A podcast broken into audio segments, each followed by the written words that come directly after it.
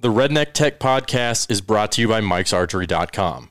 They're a one stop shop for virtually everything archery, bow hunting, and for your next outdoor adventure. Mike's Archery has been at the top of the archery game for over 50 years, and they want to give listeners of the Redneck Tech Podcast 10% off their entire online store using the code REDNECK10, all one word. Just put the code in before you check out, and your boys will hook you up. The guys at Mike's have always been good to us, and now they can be good to you too. Visit mikesarchery.com and get your gear now. Right here, right here, right here, right here. Yeah. You want it? Yeah.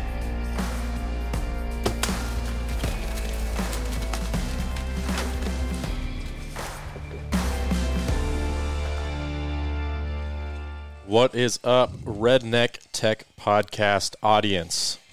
This is episode 153, if I am not mistaken. And today we are going to be doing part two in our three part installment. So you want to have a. Last week we did podcast. This week we're doing web show. Um, I'm thinking this will be a very useful podcast for a lot of guys out there.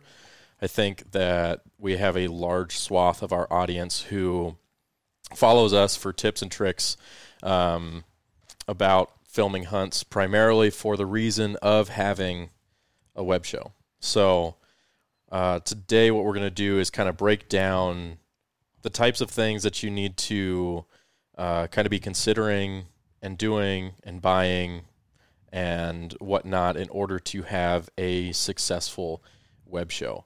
Um, Are we doing this sponsored web show like what we do with Spy Point, or are we just saying like us three want to have a series on YouTube?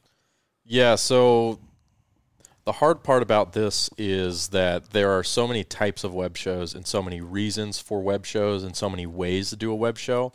Um, we can't possibly talk about all of them, but I'm going to kind of view it from let's go with the Make it happen would be a very good well example to I'm gonna I'm gonna view it from the lens of like, okay, I want to make a name for myself in the industry somehow, and the avenue that I've chosen to do that, or me and my friends have chosen to do that, is a web show, and that's starting by doing it all yourself, um, self funded, and then uh, at the end of the podcast, we'll talk about um, sponsors and stuff like that.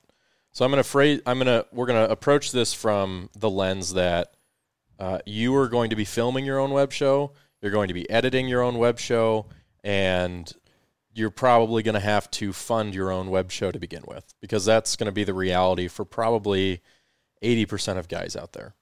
Um, now, if that's not you, we'll talk a little bit about that uh, later. But I mean, if you start talking about uh, web shows like the ones we do for Spy Point or the Make It Happen or whatever else, um, you know those those are uh, web shows with people who kind of already have a name in the industry or they're a brand that wants a web show and they come to the production company for us to produce a web show for them.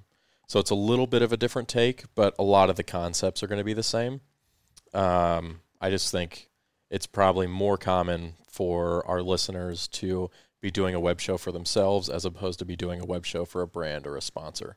But we're going to talk about kind of getting sponsors or what having a sponsor means later on. Unless you guys have any.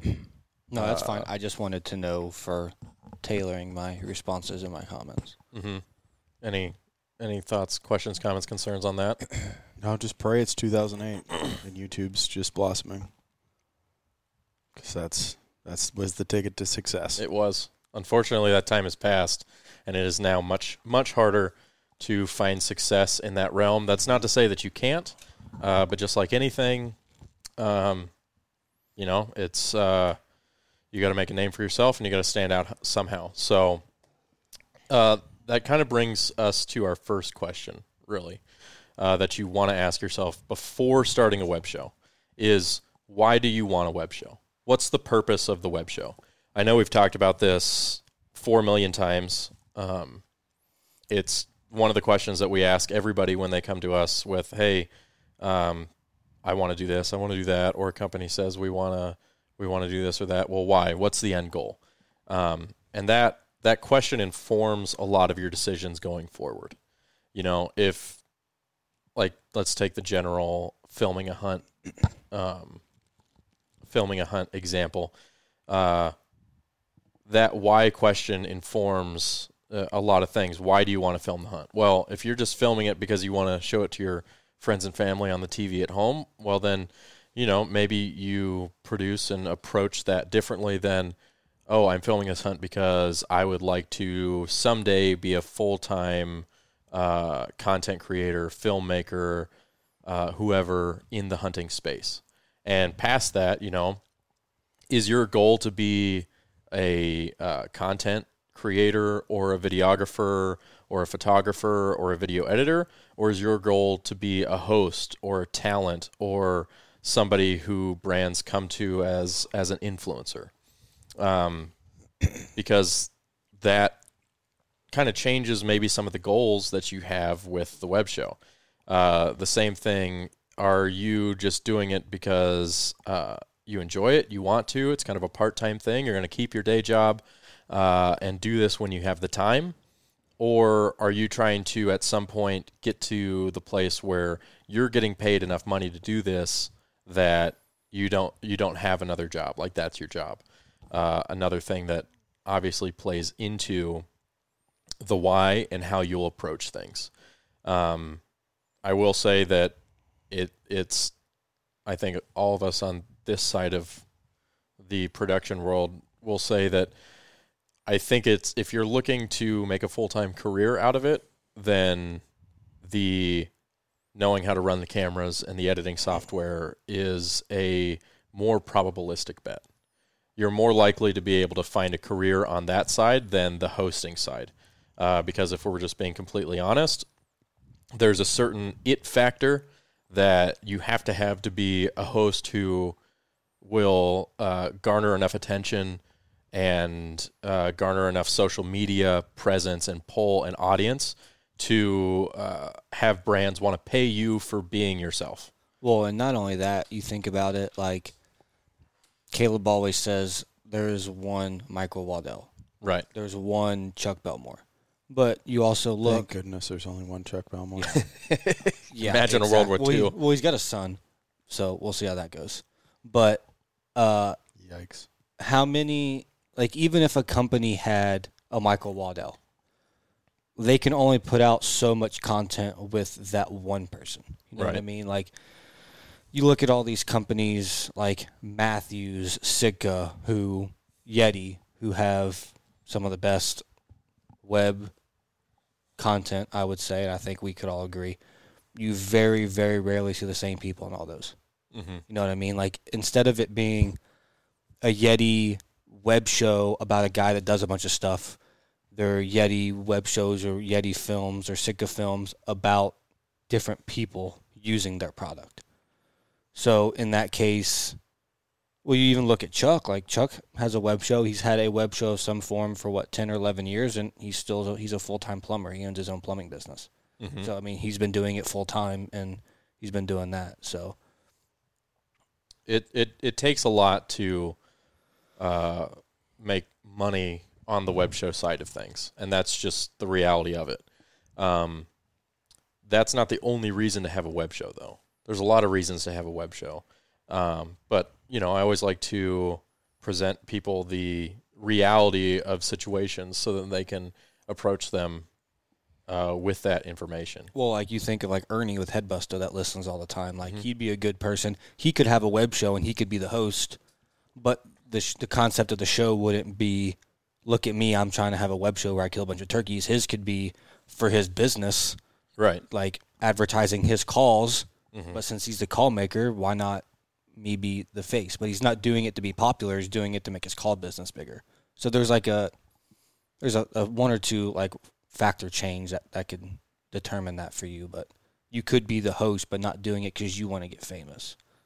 Well, I just think it's important to be honest with yourself as to what what the end goal is and why you're doing it. I mean, if you want to be a host and you want to see yourself uh, on YouTube or on TV or on you know maybe a Netflix show someday. That's a great goal, and there are people that 100% should be doing that, uh, and that's awesome. You just have to work towards that, right? And understand that that is a that's a difficult goal. You know, it's just how it is. Same with you know being an NBA player or an MLB player or something like that. Uh, it's a great goal to have. It's a good thing to work towards, and there's a lot of success that you can find in the pursuit of that. Um, but at the end of the day, that's a, minor- a minority of people are going to reach that level of um, notoriety. You know, I mean, just think of how many hunting names you know. There's a handful of them, right? But think about for every one of their those names, there's a production team behind them doing this kind of stuff. And obviously, that's this is a little bit out of the realm of the conversation, but if you just want to talk about, hey, if your goal is to make money and have a career in this, well, you've got a better chance doing it behind a camera or behind an editing software or, you know, on You've got, the you've on, got on- one one Chuck and four of us. right. Now it doesn't take all four of us every single episode to do something, but in the grand scheme of things, there's one Chuck and there's four of us. Yeah, just a straight numbers game. Yeah. There's more people on the production side of things than there are on the um, on the hosting side of things, on the influencer side of things. Um, so, just for information purposes. Anyways, the point: know your why, understand. Uh, I thought your point was going to be come to the production class so you can learn how to be one of those people. I low and key, just throw in a shameless plug. I low key Good, thought I- about when we were doing the podcast today. Step one: Why do you or what do you need to have a web show? Come to the Redneck Tech podcast. I was going to shoe that horn, shoehorn that in somewhere today, but you beat me to it. You're going to shoe that horn. Yeah, How do you shoe a horn? a lot of long hours. I I would ask, ask the Dutch. They're very good at making shoes. Va. That's true. That was Russian. Sorry, Was it? I don't know. I don't think it was. No comprende, señor. I don't think that was Russian at all. No comprende. If anybody knows Russian, please text Clay what yes is in Russian, please. I don't think it's that one.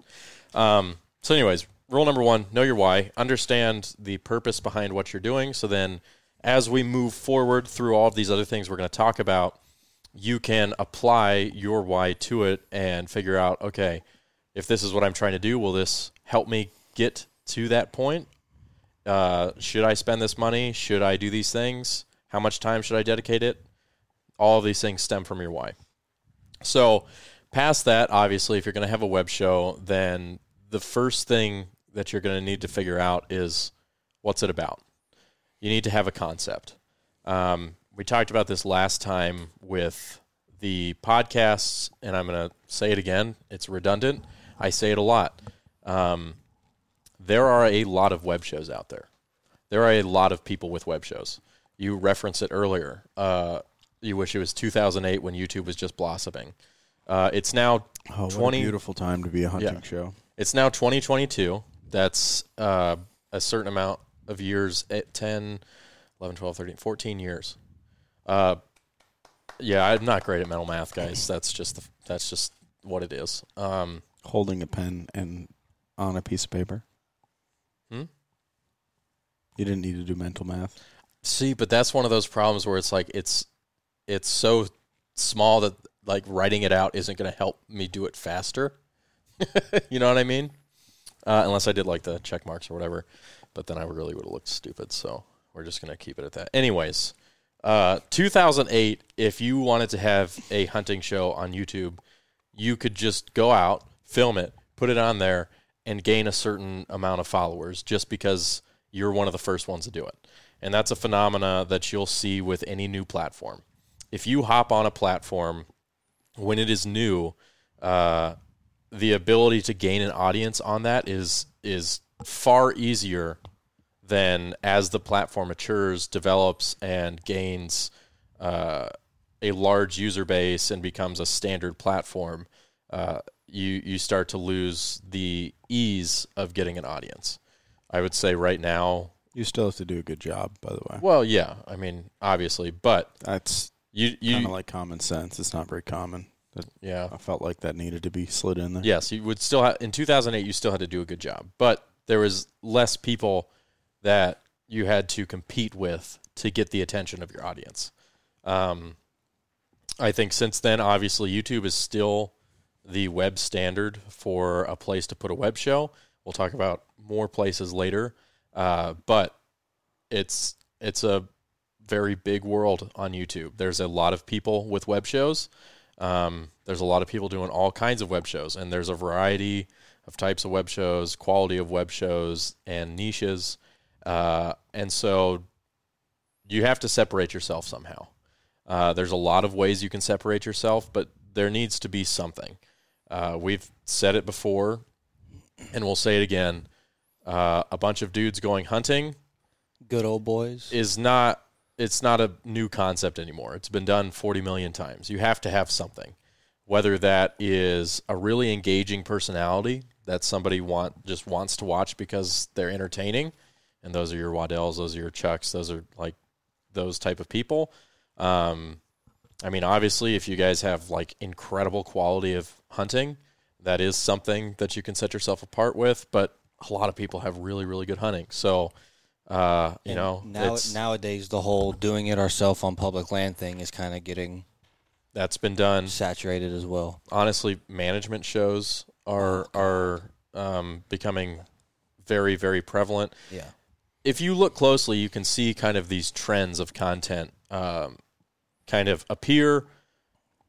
Somebody, a, a few people do it really well, get really big doing it, and then everybody else kind of hops on the trend. Um, and Wouldn't it be Then- an ironic twist if all of a sudden the trend became like high fence hunting? it would be kind of ironic. Just like farm raising deer and perfect genetic specimens. Just like 250s, and that's I mean, I'm sure there's a web show out there about that. Yeah. Like Um, what's becoming successful in my opinion or like at least what I like to watch is the hunting shows that have a second aspect to it. So like Meat Eater, yes, there's hunting, but there's a second aspect to Meat Eater. would it be eating meat? Well, just whatever their whoever their per, the back just like the background story on their personality Yeah. or whatever. it is. I was trying to avoid your sarcastic comment, or like make it happen. Where yes, it's a hunting show, but there's a secondary aspect to make it happen. You know what I mean? Yes. So it's not just 18 minutes of hunting. It's an 18 minute show, but like you've edited them. There's eight minutes of hey, this is how we got here. This is what it cost. This is how we did it. So yeah, you can have just a hunting show with some good old boys, but make the, make there a secondary aspect of the show. You got to have an angle almost. I would call that an angle. Um, man, Chuck is so funny in that show. I mean, he is in all the shows, but yes. I th- I think he's been allowed to be a little bit funnier Good, than, it's than good previously. producing. Good producing. Oh, true. And good editing, really, honestly, at the end of the day. there we go. uh well I think what you're saying holds a lot of holds a lot of value for people. Um at this point in time, I would say if you just want to talk basic hunting, uh it's been filmed every single way that it can be filmed uh for the time being. And it's really hard to just make oh, we're going hunting into something unique that hasn't been done before um, like I said, you can you can have that uniqueness with a really good personality. You can have that uniqueness maybe with some educational value, or you can have just a different angle or a different niche or a different approach or maybe a different style of doing it that's uh, unique and different and hopefully like draws an audience. Um, Gives the people gives the people a reason to watch right. outside of the hunting. Well, it's about having a story Right. that is relatable, Right. engaging, and actually captures the actual story and not just talks about it. Right. Um, there's just so many there. There are so many ways things have been done, but there are also a lot of ways they haven't been done, and people just need to find those, and and try to just make something a little bit different, a little bit unique, uh, a little bit more novel than the other things you're saying, and hopefully that will draw an audience of people who appreciate and enjoy that particular brand of uniqueness. Um, I think just overall, if you look at how content works, whenever something starts, uh, the content that is produced surrounding that thing is very general. Um, and as it develops, as more people do it, uh, it starts to kind of silo off into these hyper specific niches. And you can probably say that with most things, but uh, you can find a lot of success uh, really finding a niche and diving into it uh, and creating content for that niche. Uh, obviously, we create content for a niche. Our niche is teaching people how to create hunting content. Um, there's millions of people, not millions, hundreds of people doing uh, educational camera editing content online, but not a whole ton of people doing it in the hunting space. You know, there's a handful. Um, But since, And- since Caleb started Redneck Tech, there's been a lot of people. Yeah, but there used Copy to not be so many. That's what I'm saying. Um, but that is our niche. That's our take on it. And let's say we wanted to go do a web show. Well, we could go do a web show and we would still film hunts, but it would be about us filming hunts, which would be a little bit of a different angle. Like you said, with Make It Happen, we're still filming the hunts, but that angle is how can people who, uh, you know, maybe don't have the time, don't have the money, or uh, haven't done this type of hunt before, how can they make it happen? Like, how can you go do these dream hunts that you've always wanted to do and not break the bank, both time and financially? You know, uh, you've got somebody like Dudley who uh, obviously has a, a giant library of content, but when we go film hunts, yes, we're filming the hunts, but also Dudley is using those hunts as a tool to educate people on bow hunting, uh, particularly. You know, so if you really go look at the people who are successful online doing web shows, uh, like Clay said, you've always got, hey, it, yes, it is a hunting web show, but they usually have a niche or uh, something more specific to say and to provide through that hunt. The hunt, it's not just, oh, here's a hunt, right? That hunt is usually a means to uh, explore a different concept or a, a different style or something like that.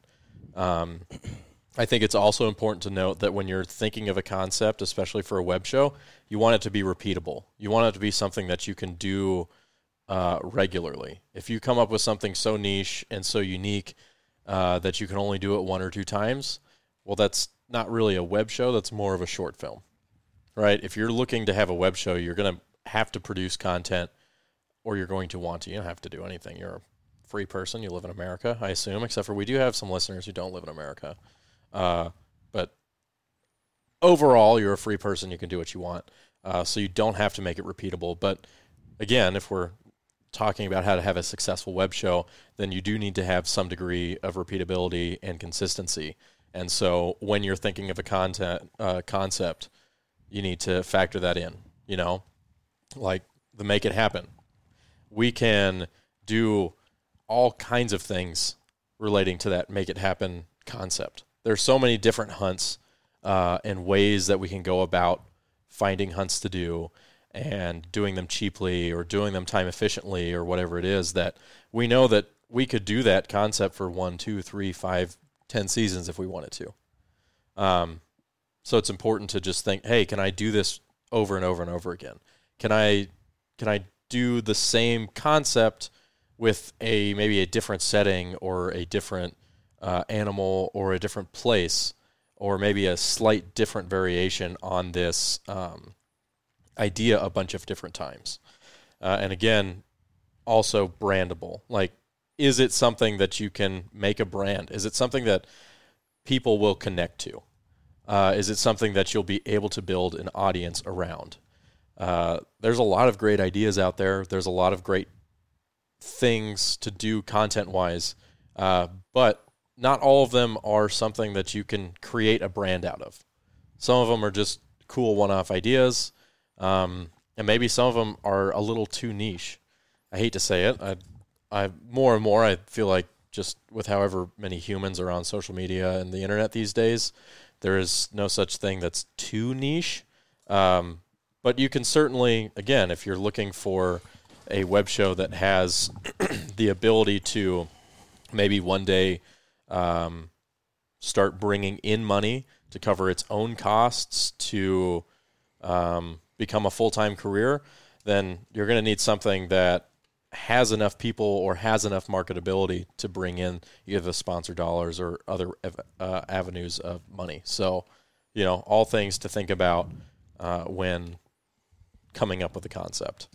And I know we spent a lot of time on that, but I think that it's a very important part of the web show process that I think a lot of people overlook. I think it's more important than the rest of everything we're going to talk about. Right. If you don't have a good concept, you're not going to be successful. Gear's kind of important. Platform's kind of important. Right. But the rest of the story and why you're doing it and actually being the people that are doing it successfully Mm-hmm. is more important than the rest of it. You could film the whole thing on a Nokia flip phone from 2002 and if it was engaging and had a good story and you were still doing cool things that people wanted to see, they would still watch it. Right. and almost in today's world, the low production value is becoming something that people are gravitating towards. And I hate that. Yeah, as a I can't watch any of it. as a videographers and photographers is terrible. Like I w- like the hunting public, for example. I think they kind of like created that path for that kind of long form, not really edited. Oh, and oh, there's so so many people in so many niches of the hunting world. it's so educational, the hunting public, and that's what they focus on. They focus on the education and doing it low budget. And I every time I watch an episode, there's two or three things that I learn, but I have a minor heart attack every time I watch it. Like I, I physically dude, cannot. dude will sit there and talk for three minutes, and they did nothing but jump cut the whole thing. And I Yeah. get it. That's not what like they're not there for production value. They're there to educate, and they do an amazing job at that. But I can't. I can sit there and play it on my TV or my phone and go do other things and listen, so I don't have to watch it. But sit there and watch it, I can't do it. Yeah, there's so many guys that their entire thing's filmed on a GoPro. And there, And there's not a new GoPro, like a Hero Six. and there's you're other just like, people that that won't "What are you watch. doing?" There's people that won't. I'm sure that won't go watch our stuff because it doesn't feel relatable because it's done a high production value. oh, I'm I So- guarantee it. So there's both ends of it. yeah. but And again, it just goes to show there please everybody. there's so many ways to do a show, and there's a lot of ways you can differentiate yourself. Um, but you have to know those things going forward. You know, and again, why are you doing it? Um, are you doing it because you want to build a mass audience? Um, are you doing it because you want to see yourself on camera? Are you doing it because uh, you kind of want to be an influencer? The uh, Which are terrible reasons, by the way. yeah, I mean, I, I would say that, uh, I don't know. I, I think wanting to be a host is a fine enough reason. There's some people out there that do honestly want to do that, And they would be good at it. and they would be good at it. Um, I think that's a rare person, uh, but we already talked about that. If if that's your goal, then that style of content serves that purpose. If your goal is to be uh, somebody making a living as a freelancer on the content creation side, getting hired by a production company, getting hired by a brand to do in-house production work, that concept is not going to get you where you want to go. Um, you're going to need to do something that shows off your skills as somebody behind the camera, uh, and that show doesn't do that. If you're somebody who just wants to educate people, maybe that kind of concept works, or maybe you educate people with high production value. Um, or maybe there's four million things you can do. But when you're thinking of these things, always come back to why am I doing that? Is it unique? Um, is it is it a new angle? Is it a new take? Is it novel? Uh, and is it is it ultimately getting me closer to my ultimate goal? And if your ultimate goal is you just want to film hunts and put them up there because it's fun for you to do it, then hey, as long as you're having fun doing it, then you're reaching your goal, right? Um, obviously, I think I I always feel the need to say that because I know there's guys that They don't necessarily want to be hosts. They're not looking for a career in the industry. They're not looking to be a freelancer. They just enjoy to do it. Um, and 100%, like if you're just doing it for the enjoyment of it, then as we go through and as you're thinking about it, just think, well, is is the effort that I'm putting in, like, am I having fun doing it? And if you're having fun doing it, then you've reached your goal. You know, we just always try to um, speak to all of the different ranges of things that you can do with this. And obviously, our expertise lies in doing it for a living and as a career. So, Yeah, a lot I of what we say, that people do this stuff for fun. yeah, a lot of what we say just subconsciously biases biases itself towards doing it as a career because that's where all of us have ended up. And honestly, most of the questions that we get is from people wanting to, at some point, do this uh, in some capacity. So, Yeah, I physically have to remind myself that Yeah. people hunt and fish for fun because I've done it professionally for 10 years yeah, and I just like forget that that's a hobby for some people. Right. Yeah. So if while if while we're talking about this and we're talking about all these, hey, you know, you're wanting to work towards success and money and building an audience and and building a portfolio for for brands to see and that's not your thing, that's totally fine. Take what is useful to you and uh, throw the rest out and do your thing and have fun with it and enjoy it. And if you're also doing this for a career, Can still have fun with it. wall. Have like fun a with little it. motivational s- sign right here. what? I'm I'd, I'll have to pull the audio, but it was very inspirational. It was kind of like a live, laugh, love quote. That makes up for the outburst he had today. We don't talk about that, okay? Let's get to the fun stuff. Gear- This is the fun stuff for me. Gears, the fun stuff. Actually, the fun stuff is the style. Uh, Yeah, we can But- take that part out of your notes. uh, I think it's also important to note if you are doing this for a career, have fun with it. If you get to a point where you're hating yourself and you're hating it, uh, reevaluate what it is that you are doing and figure out how to have fun with it. Uh, if you're not having fun, then you're doing life wrong, and you you need to have fun somehow. Also, this is not a sustainable career path if you're not having fun. If you're not enjoying it and you're not having fun doing it, um, you, you're gonna burn out, and you're then it's really gonna be tough for you. So, that being said, moving forward, um, more basics. Name, see above. Make it unique, make it novel, make it brandable. Okay, there's there are a lot of names and and uh just make it unique, okay? I this is probably going to offend some people and I'm sorry this is not an attack on anybody personally. Well, no, because I'm about to say it. So if you I know. I'll say it. I I'll say I'll take this. and I'll back it up. I'll back Okay. you up. I got you. Um, if this is your, if you have a name like this, I'm sorry. I'm a proponent of tough love, and sometimes uh, the truth needs to be said. There are some u- names that are unique, and I'm honestly real, real. I'm done seeing them. I think there's you can do better. Uh, You can do better. I'm not mad. I'm just disappointed. Okay, because I know the potential inside of you, and you can do better. If you have something, and then just like outdoors at the end of it, Trash. not trash, but it's No, it's trash. it's Do better. there are You- you so be more- many. There are can- hundreds and hundreds. It's, I feel like people are just like, he, my name is Ryer, and I'm I have a hunting brand, and so what is that? It's the outdoors. So now I'm Ryer Outdoors. You know what really is unfortunate about that though? On the flip side, like from an engagement standpoint, It- does super well. I know. uh, the Like as far as far as search engines go, oh, it does so, algorithms, like it the SEOs well. and keywords. Yeah, Yeah, hate Does- that so much. does very well. But I see what you're saying. From That's also in the same like my business is falls in the same category. I just happen to take photo and media and slam it together after wildlife. So, Yeah. I mean, and you could always come up with a unique name and then just put like outdoors somewhere and Yeah. get the get the thing. it is bad though. I'm just saying there is seven million. Not. S- I hate this because I use hyperboles and No, then I, and no, then I correct you're myself. close because at one, at one point, four or five years ago, Caleb counted that there were over 300 network outdoor television TV shows. Outdoor hmm. outdoor television TV shows, not television web shows, television TV shows. Seriously? Yeah, 300 between the three networks. And like six of them only got watched. Well, no, what I'm saying at is those cost hundreds of thousands of dollars to have. So imagine how many more of those are on YouTube where it's free. A lot, Yeah, so many. yeah. That's what we're saying. Is one, there are so many web shows. You have to be unique somehow. You got to be unique. You and your buddies going hunting with uh, me and my buddies outdoors name.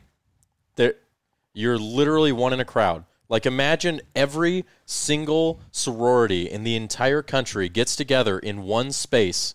You're just like one of the just you guys Gal pals inside one of the sororities. There's a certain you know stereotype with sororities that they all kind of look the same especially when they go to their events. That's imagine you are one of them but now it's just you and your buddies uh, in the outdoors. That's the same like you have to stand out somehow. You have to stand out somehow. And obviously a concept and a name uh logo do something cool Yeah, the fire department that I was on back home, we had a like hunting buddies, and one of the captains was like, "Oh, we should call it Brotherhood Outdoors." And we eh. all had like T-shirts and stuff, but like that's the most generic name possible. Sure, Ev- if you every- Google Brotherhood Outdoors, How about 900 no? of them. how about no But Well, that's a every- good example of something that's right. really cool for you and your buddies, and like for us, it was fun. But like, as anything outside world, just trash. it's just it's been there's so many iterations of it. Mm-hmm. and it like i put this in here make sure it isn't taken. Because also i have your logo social media. Once you figure out your name you need to go create an account with that name everywhere. Even if you're not going to use the platforms go get the name go get the website whatever. But before you do all that make sure it isn't taken by either another brand that you didn't even know existed or somebody else or it's super super close to something. Gosh, that is a hard part about naming a company. yeah like do a little market research and figure out like i i'm 100% uh i say this from personal experience.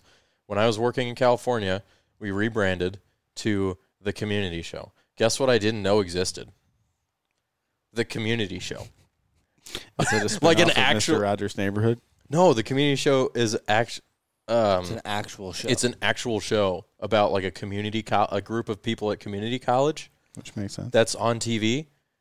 You'll never you want to get discovered online and you tell people go look up at the community show.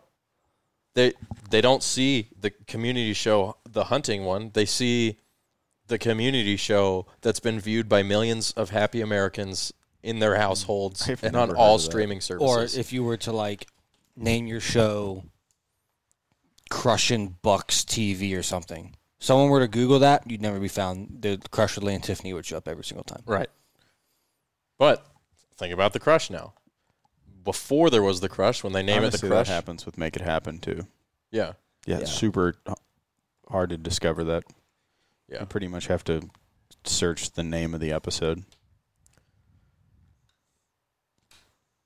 Because our social media guy doesn't do a very good job. But I didn't name the show. We're not we're not involved in the name, but it's a good show name. It just is a it's kind of a common phrasing. it's a good thing to reference in Yes. this aspect and something to pay attention to. Go go do a little market research. When you think you have a name, go t- go search that name on YouTube. Go search that name on Google. So go search that name on Instagram and Facebook and TikTok or whatever, and go see. Really amazing how many names like you can come up with. Like write a list down and then start googling stuff. Yeah, Like when I was trying to name my construction company out of college, it was like weeks of me coming up with names and stuff that I thought was super unique that I'd never heard of. And you Google it, and the guy like three counties over has got that already named, and you're like, "What the heck?" or you find one and then you, it's not taken, everything's perfect, and then you try for another month to figure out how you can make a relatable logo for it. hmm the logoing is hard. Um, between your name and your logo, there has to be enough information there for people to like kind of understand what it is that they're going to be looking at and viewing. And yeah, that's they need to tough. judge the book by the cover. yeah, um, and that's with anything. But That's your storefront. You gotta Yeah. hook people. So, again, if you're doing it for just for fun, uh, you know, maybe you just have some fun with it, design it yourself. If you're doing this because maybe at some point you'd like to monetize it, then it could be worth con- uh, consulting with and hiring a graphic designer to build a logo and a set of graphic assets ar- surrounding that logo for your brand. Gotta love a good graphics package. Yes.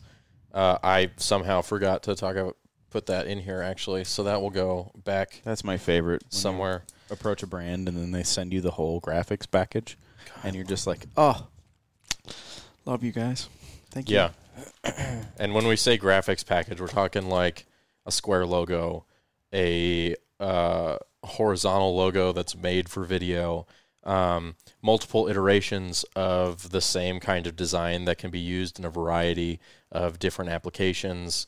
We're talking for black backgrounds. We're talking for white backgrounds. Maybe we've got color. Maybe we have no color. Like How about when they send you the fonts?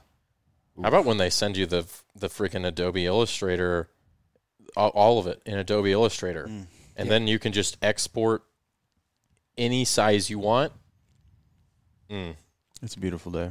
You would be surprised how many companies that have a lot of money and are doing a lot of business do not send us the the people who do their production a diverse set of graphical assets. And I have to go onto their website and But boy, pull it. If you were somebody who really wanted to hustle, that would be a good little business to design Mm. graphics packages for all these companies and just assemble it and then just sell it to them. Yeah, it's called Fiverr.com.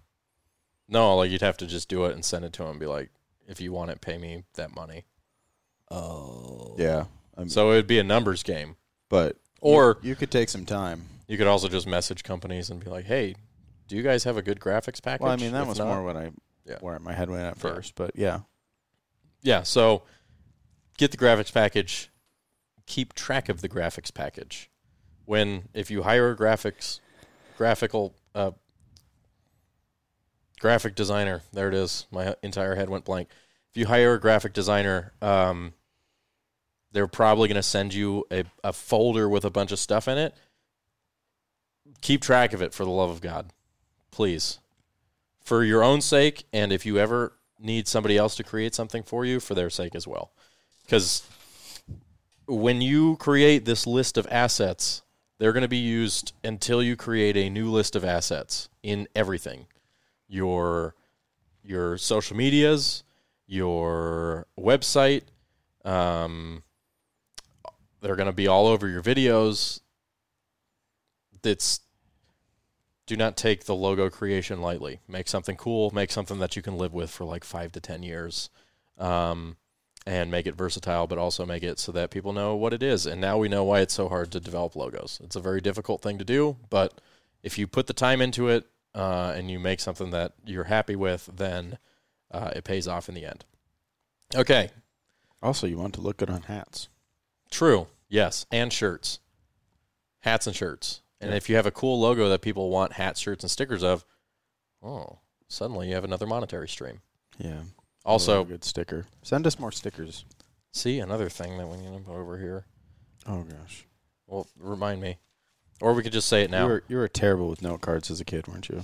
oh yeah, you know when they were like, hey, hi- first of all, highlighting, highlight the important passages, every all of it, except for the ands and ifs.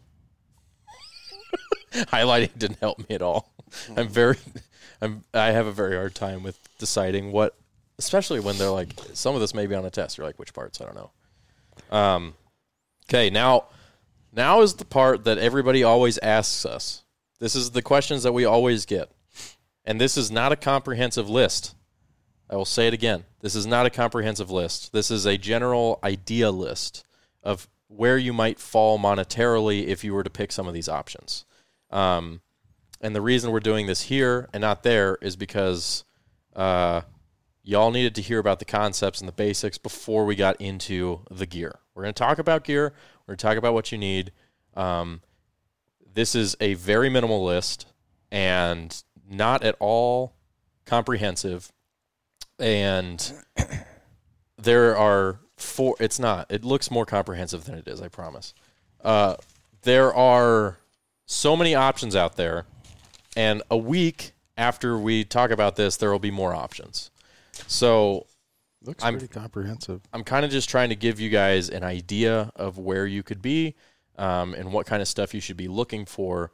Um, but like I said, it's not at all comprehensive. Also, Tim, I have been seeing your YouTube comments, um, and we are getting to some of those things in a bit. So that's why I haven't answered them. I'm Why not. did you slide in and interrupt I'm not. Huh? Tim? Well, I just want him to know that we're know, We're getting to them. uh, ask yearly if they have logo changes to make sure they didn't change anything in the past year. Yeah, we do that with a lot of the clients, but sometimes they just don't. Did you take my pen? No, your pen is on your computer. Oh, it literally disappeared. It's right here. I saw you throw something. I thought it was my pen. I was like, why would you Didn't do that? throw anything. Okay, so gear wise, um, I have created three tiers. One with a half tier because there was kind of like a in between tier. Uh, but tier one is very base level, like what I would consider the minimum outside of filming on like a GoPro or an iPhone or just like a three hundred dollar handy cam that you could get from Walmart. We're not going to talk about that. If you want to do it, get after it. Um, I don't need to suggest that to you. Uh, tier one is very, very base, uh, what I would recommend, quote unquote. Then we've got tier two, um, obviously, kind of the in between. Tier two is honestly where if you're kind of looking to do this as a career, if you're looking to have a web show that um, has any staying and going power and maybe can draw some sponsorship dollars or, or an audience, I would say tier two is kind of where you're looking. Uh, and then tier three is like, oh, we're real serious about this, or you're us. Um, or you just have a lot of money that you need to hide from the government in assets. Um, I don't. I mean, camera gear is expensive, but I don't know It's- if it's, it's- embezzling money. no, expensive. no, No, but it's it not. is- but it is an- write offable. Well, and it's an asset that current constantly needs updated. Like every three to four years, you could update it and get away get away with it. Or you just want the freaking best of the best. Some people just want awesome gear, and they got the money they can spend on it. 500 mil f4. And this awesome gear, hundred two eight. this awesome gear stops at like kind of the t like you could you can produce a TV show at industry standard level with that gear. There's a whole other wish list of gear past tier three. Like we're talking No, we're tier four, talk- five. We're not getting into Star What Wars. about level what was filming what was equipment. in uh what was in Utah on elk. no on that rod system that the Sitka guy had? Was that a fifty to one thirty or a fifty to thirteen hundred? Oh, I forgot. Uh, I think it was a fifty Yeah. to thirteen I need to have James send me the picture of it. It was so expensive. It wasn't even in f stops. It was on t stops. That's how you know the lens was expensive. well, it was a cinema lens. yeah, that's what I'm saying. Yeah, we're know not, and we're not out, we're not probably going to talk a whole lot about lenses either, um, because there's too many to choose from. Uh, but yeah, I mean, there's a whole there's more tiers past tier three, but we're talking practically. So tier one, Yeah, we're talking about web shows, yes, we are talking about web shows. Um, that's you're doing for yourself, not network television shows and or movies. or Netflix standard stuff, whatever it may be. Um, The thing I just said. So tier one, if you're going to film something, you need a camera. Um, basically, kind of where I would start tier one is you're going to want a camera with 4K capabilities and a top handle that allows you some audio capabilities. That's kind of need 4K. you don't really need 4K, but like at this point, I mean, most you're only saving a couple hundred dollars by not getting a 4K camcorder. And I, I think it's going to actually save you money in the long run because if all you can afford is a 24 to 105, like you want the best all around lens you can get, you can get a 24 to 105. well, tier one doesn't have even detachable lenses. I know, but what I'm Yeah. just saying is like if you were a 24 to 105 and then 4K, Yeah, it's basically, Basically, uh, a two- 48 to 210. exactly. So it can save you some money in the long ends. Yes. Good point. So I think the base, and of course you can get a, just a 1080 camcorder. There's I will call them legacy camcorders or legacy video cameras um, that are 1080, uh, and you can find them. You can find them on eBay, whatever it is. Uh, another caveat: you can find all of these things probably on eBay for a little bit less money than what it is new. We do that with a lot of stuff. Um, I will. We can talk about which things are better or worse to find on eBay, but most of the time you should be perfectly fine finding things on eBay. A lot of our stuff comes from eBay. So, um, tier one camera, something with 4K with a top handle with audio capabilities. Um, I found a Canon XA40 is kind of where you'd be looking at, and it's fifteen hundred dollars. You can get a kit that's got batteries and cards and all kinds of stuff for about twenty four hundred dollars. Um, but First, first camera I ever owned was an XA20.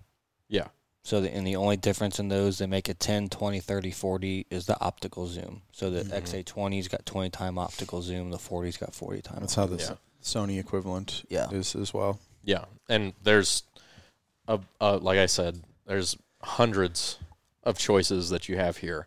Uh, I'm just saying that I would choose something with 4K, something that you can put a shotgun microphone on potentially, um, and you're probably going to be looking at about fifteen hundred dollars. Of Heck, course, a lot of those have XLR parts on. That's what I'm saying. them. Yeah. Yeah. That's kind of what I'm looking at with the top handle because the very next section is you're going to want a microphone. Um, you can do something like a Rode Video Mic 1 or 2, which is its own separate microphone that you put into a hot shoe and you run like a 3.5 millimeter, uh, which is your standard like aux cord, into the camera. If you they have 3.5 millimeters to XLR adapters if you needed to put it into an XLR. Um, but those are about as cheap as you can go, and I think the base level is a seventy dollar one. For the um, Video Mic Go one, for the two is like ninety bucks. Um, that's an option for you. You can also go with just a kind of a typical on camera uh, shotgun microphone, like a Sony ECM V61 short shotgun. That's two hundred bucks. Um, I've had the same short shotgun on my camera for like seven years. So some of this stuff you can really go super cheap, but if you plan on doing it for a long time, I personally think there are items that are worth spending the extra money on because you could just use them from camera to camera to camera to camera And they're not Uh, going to be outdated. and they're not going to be outdated. Uh, m- both of those are one of those things. Um, the next one is definitely one of those things. Um, but like I said, if you're just doing a really budget thing, uh, I would say you need a tripod. And so I found on B&H a Magnus VT300 combo, 79 bucks. It's uh, aluminum sticks with a fluid head. I'm sure for $79, it's not a great fluid head, but it's a fluid head. Uh, if you are doing video, you need a fluid head. They have photo heads, the, and they are cheaper, and photo tripods are cheaper, but when you're doing video, you need the ability to pan and tilt your camera smoothly, and a video head allows you to do that. Photo heads don't have that built-in resistance that a fluid head would have, and so you're going to get those weird jittery pans because, again, it's just not as it's not built for video. Um, A good video head, you can loosen the pan and the tilt all the way, and you can set your camera upright at level. And when you let go, your camera should not tilt. It should not like it's not always going to stay perfectly level, but it should not slam all the way forward or all the way back. It should have those resistances you were talking about. you should have the ba- ability to balance the camera on top of it and also some sort of resistance in both the pan and the tilt axes of it. Um, like I said, that combo $79. That's pretty dirt cheap. Um, then you can go and get like a Manfrotto 290 extra aluminum, and it is $200. And I think it comes with a Manfrotto head on there. Um, a couple things. Obviously, I said fluid head. I personally am a fan of if I'm picking out a tripod, I want one that has the twist locks. So like they screw they use a screwing motion to lock the leg into place as opposed to the clasp or clamp locks. Uh, if you use it for enough time, those everything shrinks and becomes loose. The clamp locks will at some point not be able to properly clamp onto the legs, and so you'll have to get new sticks. Or Whereas- they will, br- they will break on an airplane. Yeah, Mm. I was gonna say you can tighten those for a lot. I mean, yeah, you can get a lot of years out of that. yeah. I mean, you could get a lot of years out of it. I just think the the twist ones give you a little bit more ability to just I, Wrench al- down I on always told myself I'd never buy a twist lock tripod, and then I flew to Kansas for a hunt before I started working for Copeland Creative, and I got there and one entire set of latches on one of the legs had snapped off, so that entire one leg, like all three sections, just freely slipped up and down, and I said I'll never buy another one. I actually like my clamp ones. Dude, Yeah. they're Mhm. they're definitely faster. they are they're faster. much faster, hundred I, percent. I, it drives me absolutely. I don't like tripods to start with, but it drives me nuts to have to sit there and fiddle with that and like loosen it and tighten it and like you're in a blind. I just want to open it. I want it to do what I want, and then I want to close it and be done. Mm-hmm. Yeah, That's just me. It's become second nature to me. So I, Yeah. j- I just Yeah. kind of do it on the run. The other thing is, I think a twist a twist system can potentially be quieter than a lock system because you don't have a hard stop and start. Um, where why it probably not a whole bunch like the twist still makes some noise, um, but at least it's kind of a little bit of a softer noise Yeah, sometimes. and But I said potentially. I mean, not all of the uh, clamp like lever locks are going to make noise, yeah, and you can do it to where they don't make noise if you're just got some skills. Um, but the clamp locks have the potential, uh, or the twist locks, I feel like can be quieter. Yes, Sometimes. sometimes. Um, past the tripod, if you're filming from a tree, you're going to need a camera arm. You, uh, I would, I think the only company really right now making camera arms is Fourth Arrow. There's there's Um, a few other companies. is there? Mud- Muddy still makes camera arms. Yeah, but they don't make the big ones. No, but for tier one doesn't matter. Right. Even tier two, it doesn't matter. Right. Um, because I I have one that I like. The, yeah, the smaller version of what Yeah. we have. Yeah, yeah. Um, that's held up for me. Heck, I was running my D850 with my 200 to 500 on it. Didn't Yeah. have an issue. Um, and then there's a couple like weird. I'm not gonna remember their names, but there's a couple like niche companies. On a limb. yeah, Outdoors is there's also- Oh, yeah. one of them. hmm Um, There's and li- there's literally a company that makes like a freaking dolly that you stand up and mount like the ratchet and harness and system everything like like head level and then you sit down and literally like a dolly crane arm like comes down in front of you. yeah, I always thought that'd be fun to play with. I'd love to see you set one of those up It seems. I. Why are you saying that? because I'd love to see you get mad. I. I don't ever get mad at my freaking. I do. Um, I'm fine at setting up a tree arm. No, I'm talking about the giant dolly Yeah, arm it- thing that would come. yeah, that's not quite the most practical. It's a cool thing. I don't think it's very practical. Like but It's he's a cool- niche. He's niche. Range of motion would be incredible on that thing, though. Yeah. it's a cool idea. It's a really good idea, and Where in do the you right film? Everywhere? Okay, got you. and in the right application, it I'm sure it's a awesome thing to have. Um, it's not super utilitarian, in my opinion. Um, My point was just there are other companies out there besides Fourth Yeah. Arrow that make Yeah. camera arms. and for for a camera as small as like what we said at the tier one, you can probably get like their base base model, um, and you're probably looking at anywhere from a hundred to two hundred dollars, maybe two fifty. Yeah, and I mean, like all this stuff, you could go on like Bedford Camera and get this all in a package. yeah, They're, I mean, said and done from camera arm to camera. Mhm. arm. Boom, done. You're ready for hunting season yep, in your tier one. yep. I wouldn't buy one of their packages if you were going to go into a different tier than that. But Yeah, if you want to just start, I forgot about Bedford camera. That's the thing. That's the strange. There's a strange thing that happens once you like once you get out of filming with kind of like a the video camcorders. Um, the companies that provide equipment for for like filming hunts no longer have the things that you need. Like I think I feel like Campbell Cameras was the last company that sold. At that time, it would have been DSLRs and stuff like that, um, and like pro level cameras.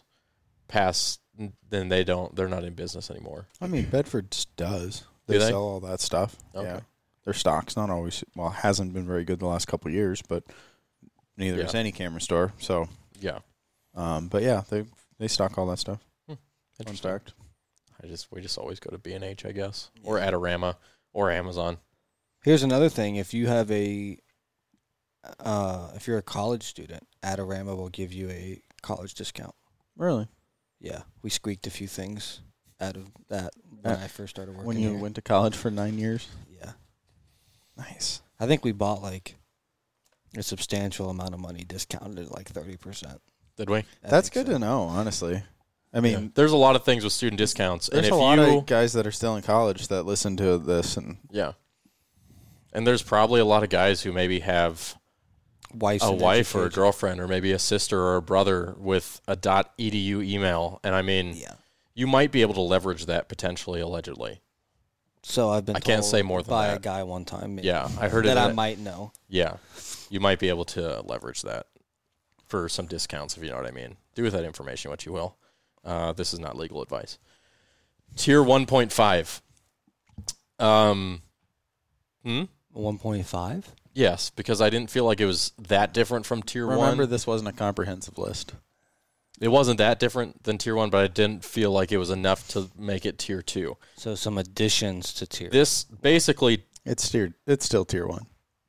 Anyway. basically tier 1.5 is you've moved out of like a 4K non-interchangeable lens camera system and you're going to get a a base level DSLR or or mirrorless.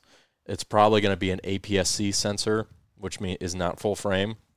And you're looking at something like a Canon 90D, which is uh, about twelve hundred dollars for the body. You can get a kit that has an eighteen to thirty-five mil lens um, for I think that's fifteen hundred dollars.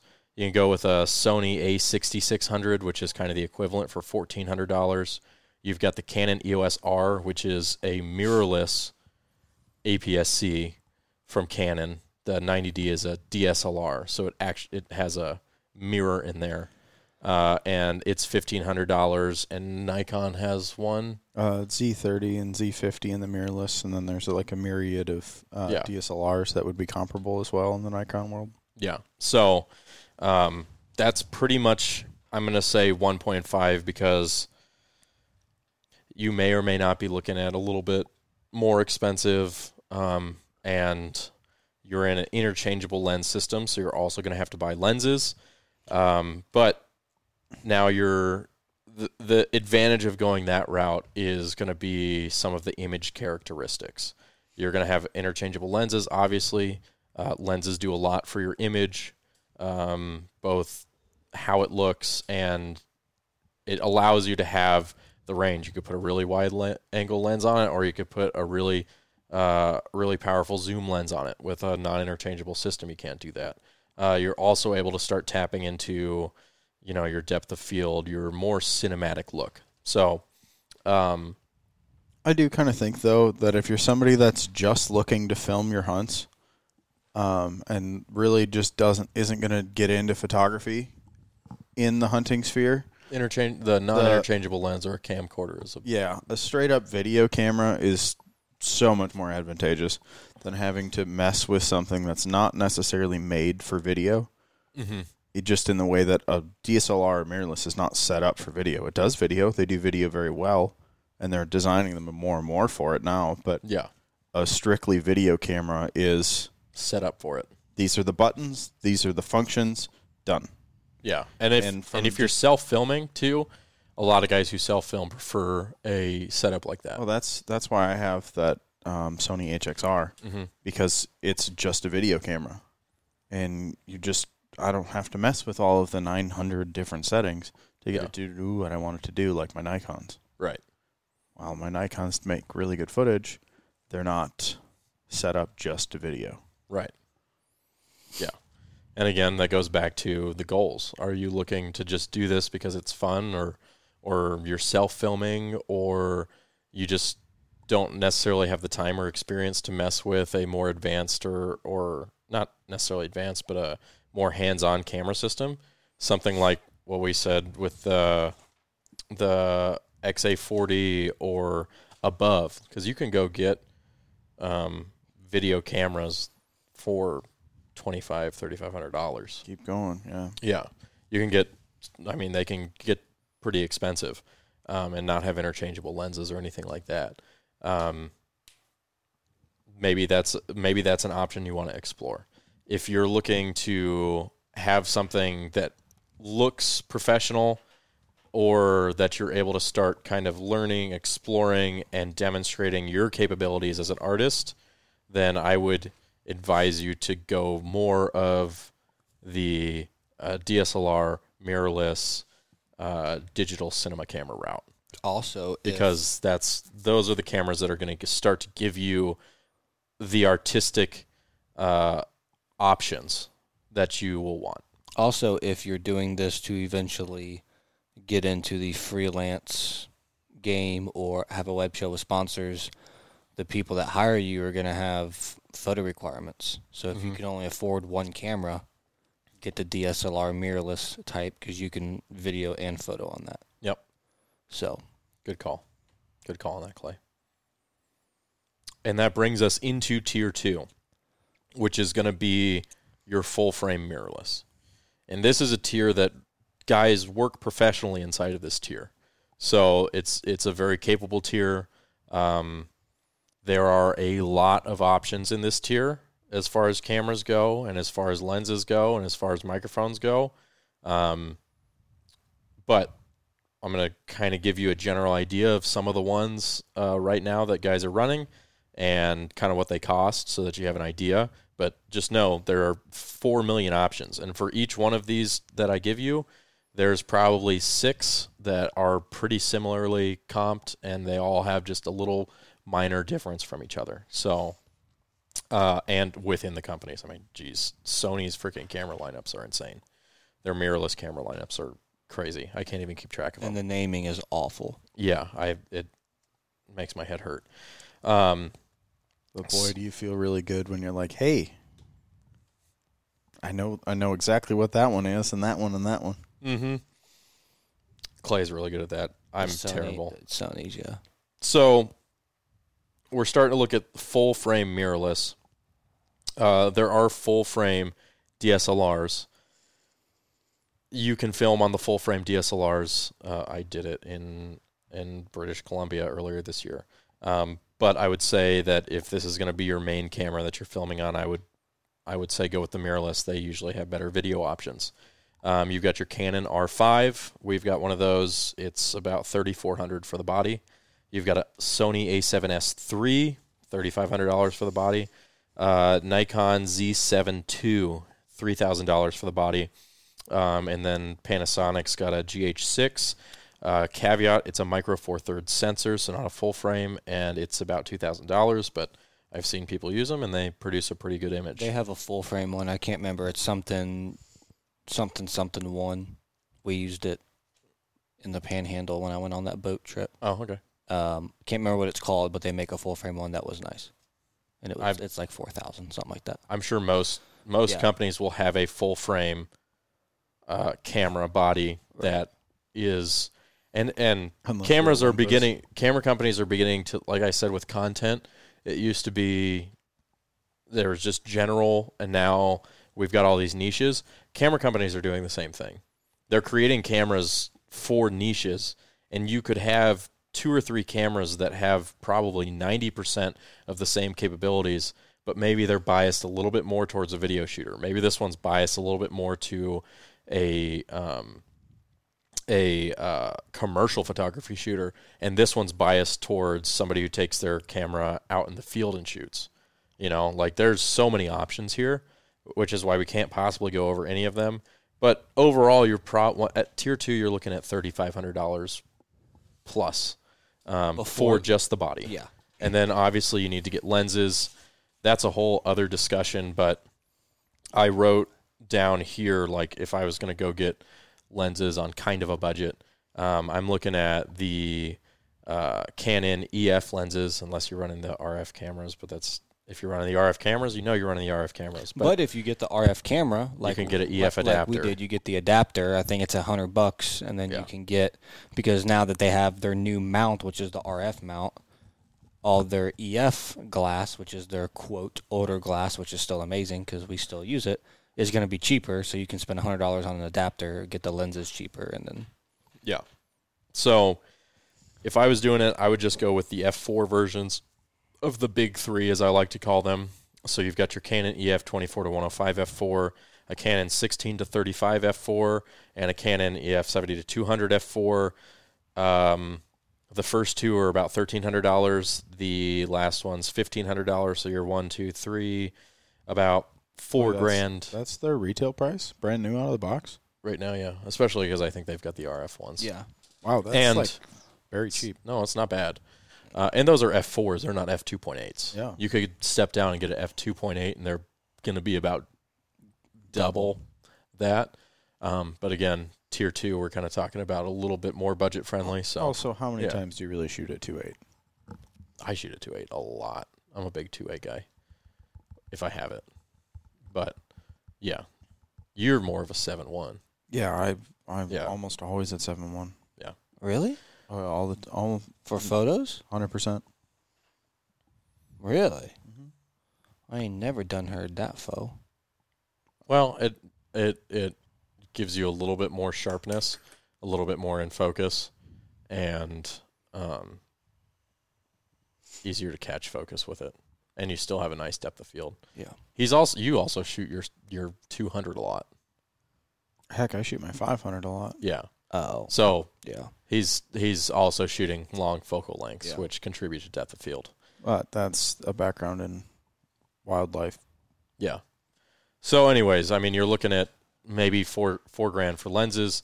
Obviously, you can spend less than that. You can spend more than that. Um, that's just kind of my. That would be my staple carousel of lenses. Has been for a while. Um, I didn't get it. I I s- I have one 2.8 70 to 200 now. You just recently. I just that. got it. And so up until now, I've been shooting f4s, Canon lenses, some kit lenses. We've got a variety of different lenses that we're always trying. Now, a 24 to 105, no matter who makes it, you won't get it in a 2.8. It's always an F4. Is it? Yeah. Yeah. Really? Yeah. Some, uh, most of them like that are always. Hmm. Yeah. Yeah. So you have lots of options. You can also That's not step. how Nikon is. Nikon, you can get a, a twenty four to one twenty and a two eight. Really? I'm almost positive. Probably. I'm almost positive the news Yeah. is. But so, um, yeah, those are there's four million camera choices, and now because you have an interchangeable lens system, you can put probably any lens your heart desires onto it. So we're not going to Yep. go into that. Just know that you're going to buy this. You're going to buy the body. That's your thirty five hundred dollars, and then you're probably going to have to buy lenses, and you're probably looking at at least two grand, unless you only buy one lens, which you can do. Uh, lenses are one of those things, just like tripods. You can spend money on lenses because they will transfer camera to camera within reason. Um, you could buy, if you buy a full frame lens, 70 to 200 2.8, and you take care of it and don't let the front elements get scratched, uh, and you don't beat it to crap, then it will last a long time. You could carry that from camera to camera to camera to camera.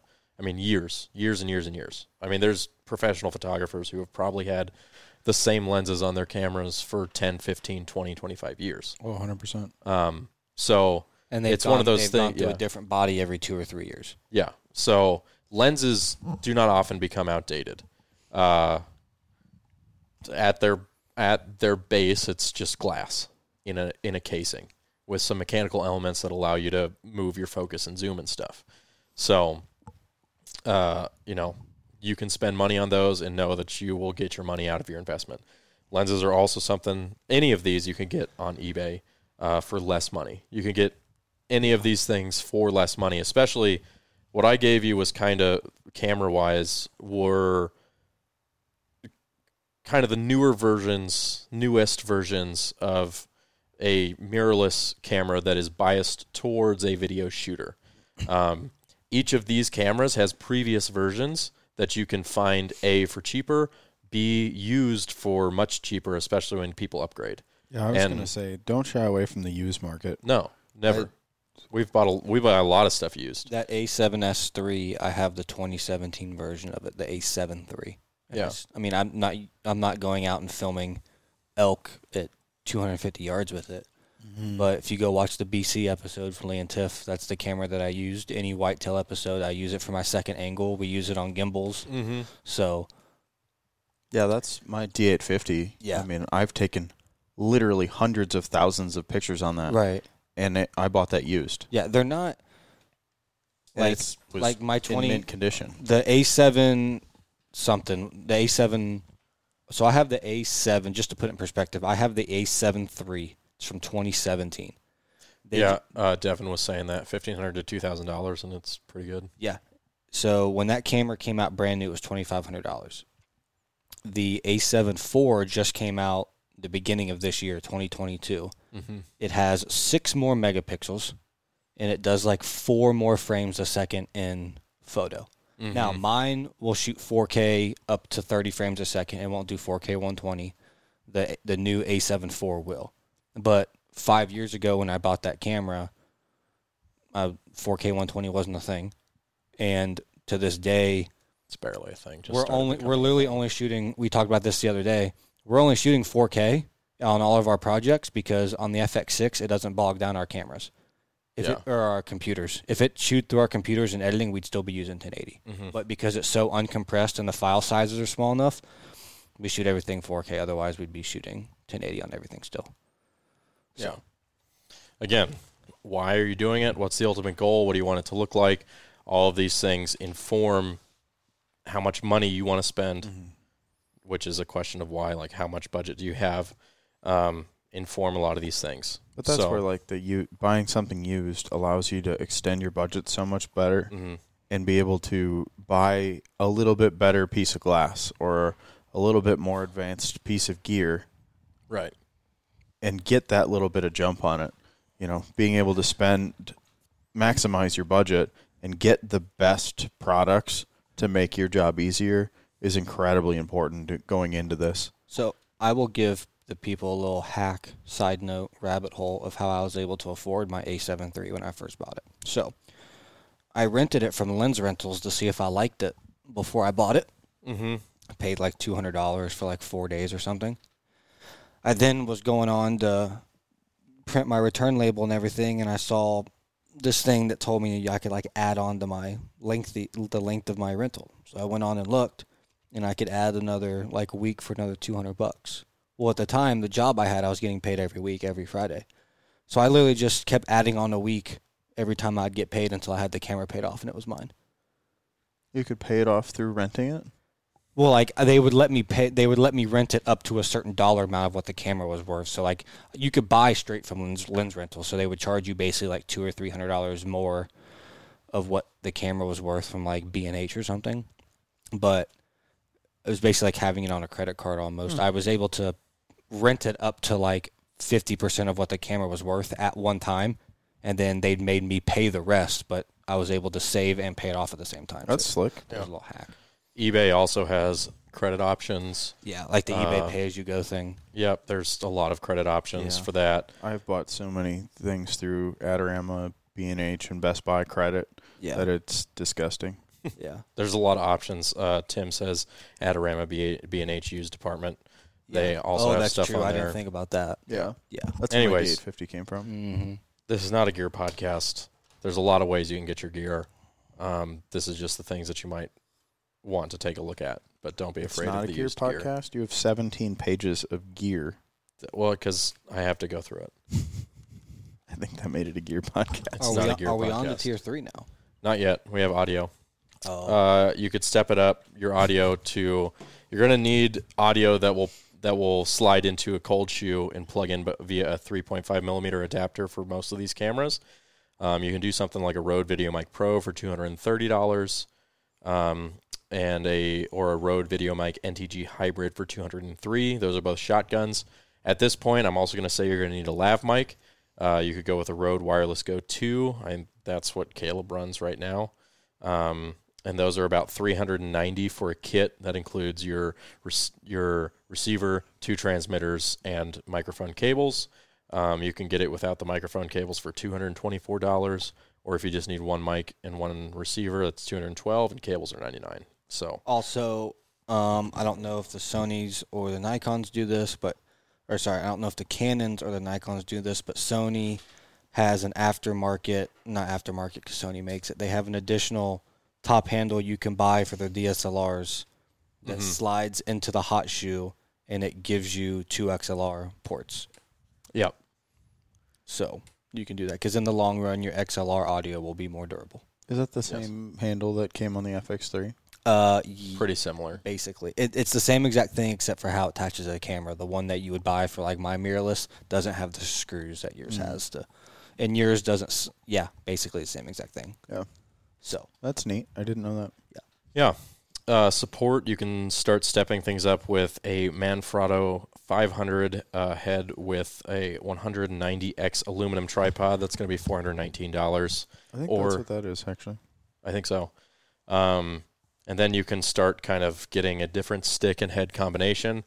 Again, you can spend a lot of money on good support equipment. It's worth it. Um, I would say if you can find uh, sticks with a bowl adapter, it's really nice. Uh, I will refuse to run tripods without a bowl adapter uh, because it just makes leveling things so much easier. You don't have to level it with the 100% with your stick levels. Uh, you also have the ability to do it on top of the camera with a bowl, so it's super super nice. and you don't have a center pole. I, yeah, I do. No, like a center column post that comes Oh. between the legs. Yeah, yeah, yeah, Yeah. yeah. You don't have one of those, so yeah, that blows. Um, I would say at this point you're probably looking at like Benro or Miller sticks, and you're looking in the two hundred to five hundred dollar range. Uh, and now for your head, obviously, it can be whatever you want. Uh, fluid head, uh, Benro, you're looking at hundred dollars plus. Manfrotto, you're looking at probably a two hundred dollar plus, starting at the five hundred two and heading on from there. And then uh, Sachtler, you're looking at six fifty plus. Again, you could if you get a really nice fluid head, you could carry that through your entire career. I know Caleb's been running the same fluid head since he started. I've had pretty much the same fluid head on mine uh, for a long time. Uh, you can I've go, I've been through three. really. Yeah. Oh. I had the I I had my the man Frodo's. There was a little plastic piece. Mm. I was in a tree stand, and it like somehow I did something, and it popped off, and it fell in the creek. That was below the tree. that Ben. I've literally never had anything like that happen with my Sachtler, and that's why a Sachtler is going to be starting at 650 and moving up from there. but when you loan it to someone and they break a screw on it, it's going to cost you seventy dollars. Yes. The screw was I was just the final straw, and that screws That back. Okay. that blue Boy, that was a long time ago. Yeah, Mhm. that blue Benro SR6 that I had that we now use for the slider uh, is the first video head I bought in 2018, and it finally took a dump this past year. yeah. So You could spend a lot of money on either of those things. Uh, you're never ill advised for getting the most best sticks and tripod head combo that you can find. The- it'll it'll la- if you spend money on it, it will last for a long time. We- there's there's two we ways. beat to- the crap out of our tripods and our tripod heads, and uh, Yeah, I love you, you hearing every time mine's in my backpack and I move and it just hits a tree, ding, and you're just like, yeah. oh, my soul. yeah Yeah, there's two ways to look at it too. Like if you're not doing this full time, but your plan is to do it full time later, what you can do is get the best you can afford. That's not like the best of the best of the best. Like get the Benro or the Manfrotto instead of the Sachtler. Use it so that you're not completely just blowing your entire life savings, hoping that this whole freelancing or web show thing works out. And then once you're finally making money and you can afford to one month buy the Sachtler head, then three or four months later buy the Miller sticks or the Benro mm-hmm. sticks, and then three or four months later buy the seven hundred and fifty thousand dollars Sony lav microphones. Like stair step your way into it versus once a year for every five years having to buy a hundred dollar Manfrotto head and tripod. yeah Know what I mean? So, or you can if you're have if you're wealthy enough, to where you can buy all those things right out. Obviously, one hundred percent buy them outright. But yeah. Um, once you get to this tier, you're probably going to need a bigger camera arm, and so you're probably going to be looking at 250 200 250 dollars plus um, to support that weight. Can you Uh, still find those muddy arms that you guys run? No, you have to know. so people. what's the alternative? There is not a good one right now. Sorry, Lauren, we cannot talk to you right now. Um, That's Lauren Brady, by the way. Sorry, I didn't want to sound rude.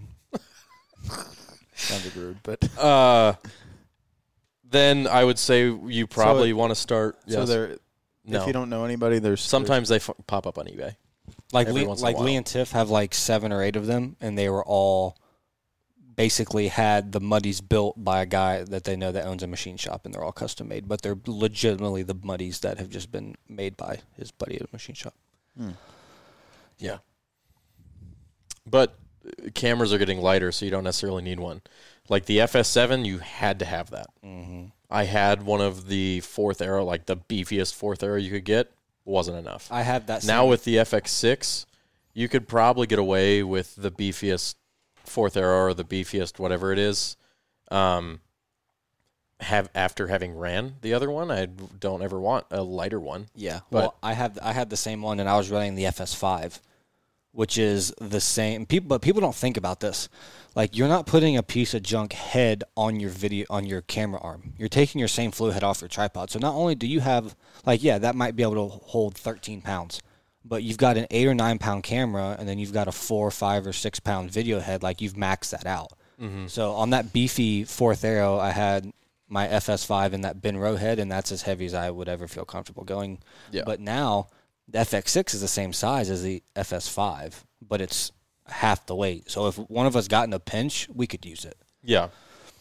Um, I think also here is when you start looking at having some additional Good to stuff. Um, you're looking at having some POV cameras. We use the uh, Osmos. You can also use Why the would you GoPros. use anything but the Osmos? I don't know. Some people like GoPros. For half the price, you got Yeah. better audio. Your footage is as good, if not better. Super stable. Works with all of the GoPro attachments. Mhm. Yeah. Osmos three hundred dollars for the newest one. The Hero ten is five hundred dollars. The Hero eight's three hundred. The Hero nine is four hundred. So do with that I information did what you almost buy the Hero 10 when they came out with this like creator kit, just to try it, because that looked pretty nifty. Yeah. They were running a really good sale on it. It came with like an external battery and like all the things to hook up with it. Mm-hmm. It actually looked pretty slick. Not gonna lie, and I really don't like GoPros, but Yeah. We're outspoken about our hate for GoPros. yeah. Um, you might also want to look at a drone. You can go as cheap as a DJI Mini 2, it's 600 bucks. You could do a DJI Air 2, that's 1200, or you could just step it straight up to the Mavic 3 Pro, that's 2000 plus. Uh, gonna say, I'll- also, can I get a lot, a lot sillier than that. yeah, I also keep forgetting to mention um, when you buy a camera, you're also going to need cards and batteries. Um, so yeah, don't forget about in. that. Don't spend your whole budget on the body because Yeah. you're going to need extra Cards cards, and extra batteries. Luckily, luckily, if your card takes SD cards, it's not that No. bad. But Yeah. like if you get, We'll talk about that next. yeah, sorry. any camera that we ever run, Well, that like the, doesn't- the Sony A1 is a DSLR, and you can run Well, it's SD. not. It's mirrorless. That's what I. That's what I meant. Sorry, it's a mirrorless. You can run SD cards in it, but you're not gonna be able to do 4K 120 on it. You got to get the CF Express Type A, which is five hundred dollars a card. Yeah. Um, at this level too, you probably might want to invest in like a Pelican case. You could probably fit all of your camera gear into a Pelican 1510. That's going to be around 300 bucks. What's the case that you run? Nanuk, A Nanuk. And how much is that? uh, like two something, Two something, about the same thing. but that's fully kitted out Yeah.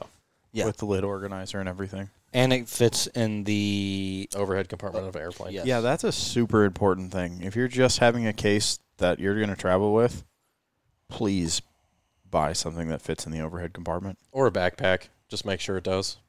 Yeah, Yep. That's a major requirement. hmm And if you have a camera that is that size, you don't need to have the giant Pelican case for it. You can totally go. And if you're doing this for yourself and you're self funding it, um, those baggage fees will get you. Fly, so fly Southwest if you're just starting out. You can't go as many places, but under 65 pounds, you get four free bags: two carry-ons and two checked under 65 pounds for for free. And the odds of you you're funding this by yourself, the odds of you having more gear than you than four bags worth is very low. So I used to do that a lot when Yeah. companies wouldn't I want have never lived anywhere that you could fly Southwest. really.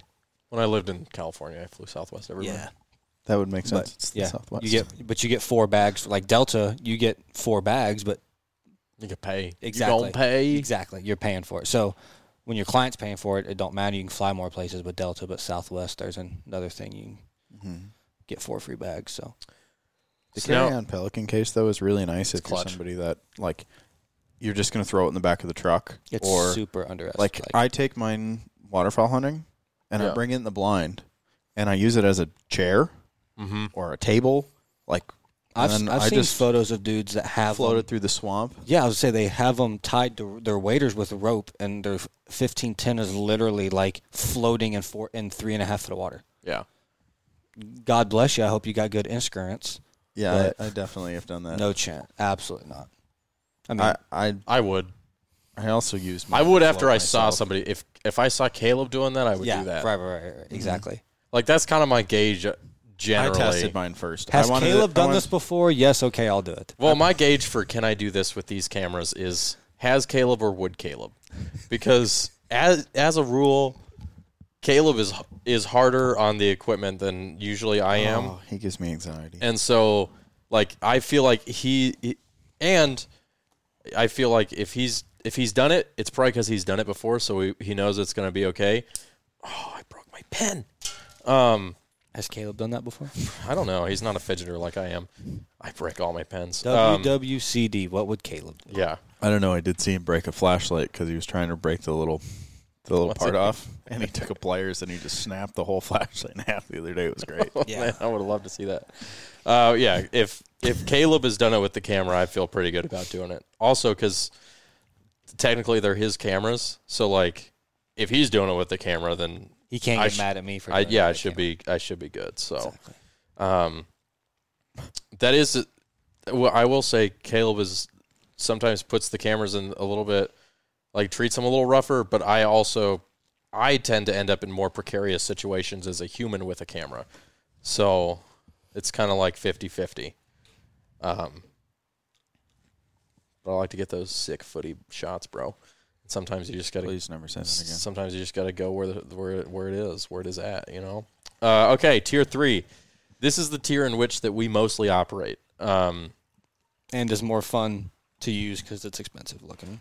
Yeah, and the, this is really you're stepping it up into the professional range, or you just big balling with that wallet, son.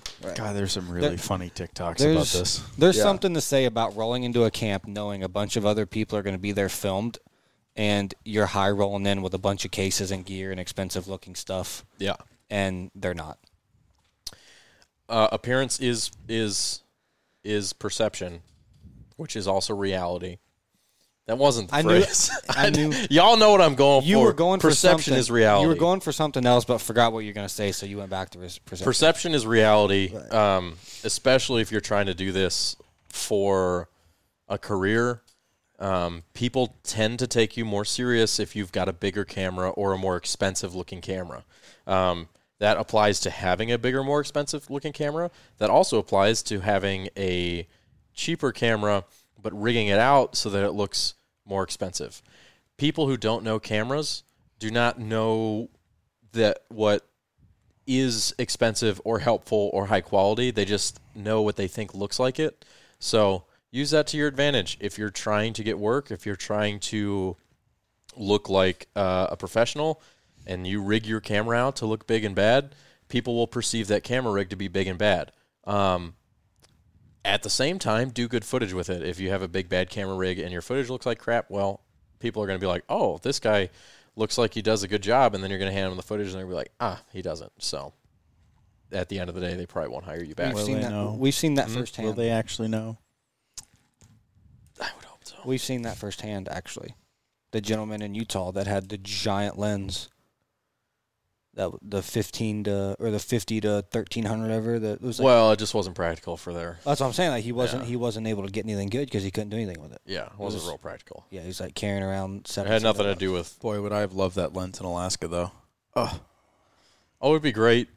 Like if you were doing mule macro deer. shots on brown bears at 70 yards. Oh, Well, also if you were awesome. doing like mule deer at the same place in Utah would be better.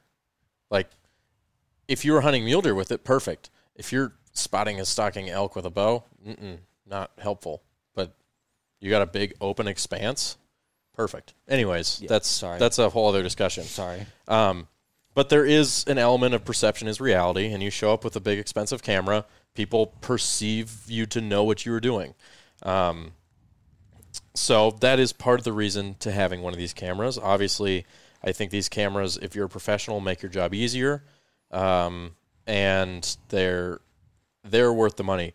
A professional camera now is worth a lot less money, or costs a lot less money than a professional camera used to. I mean, we bought the Sony FX6s. They're going for six thousand dollars. To have that's a I would say that's the new industry camera, industry standard camera right now is the Sony FX6.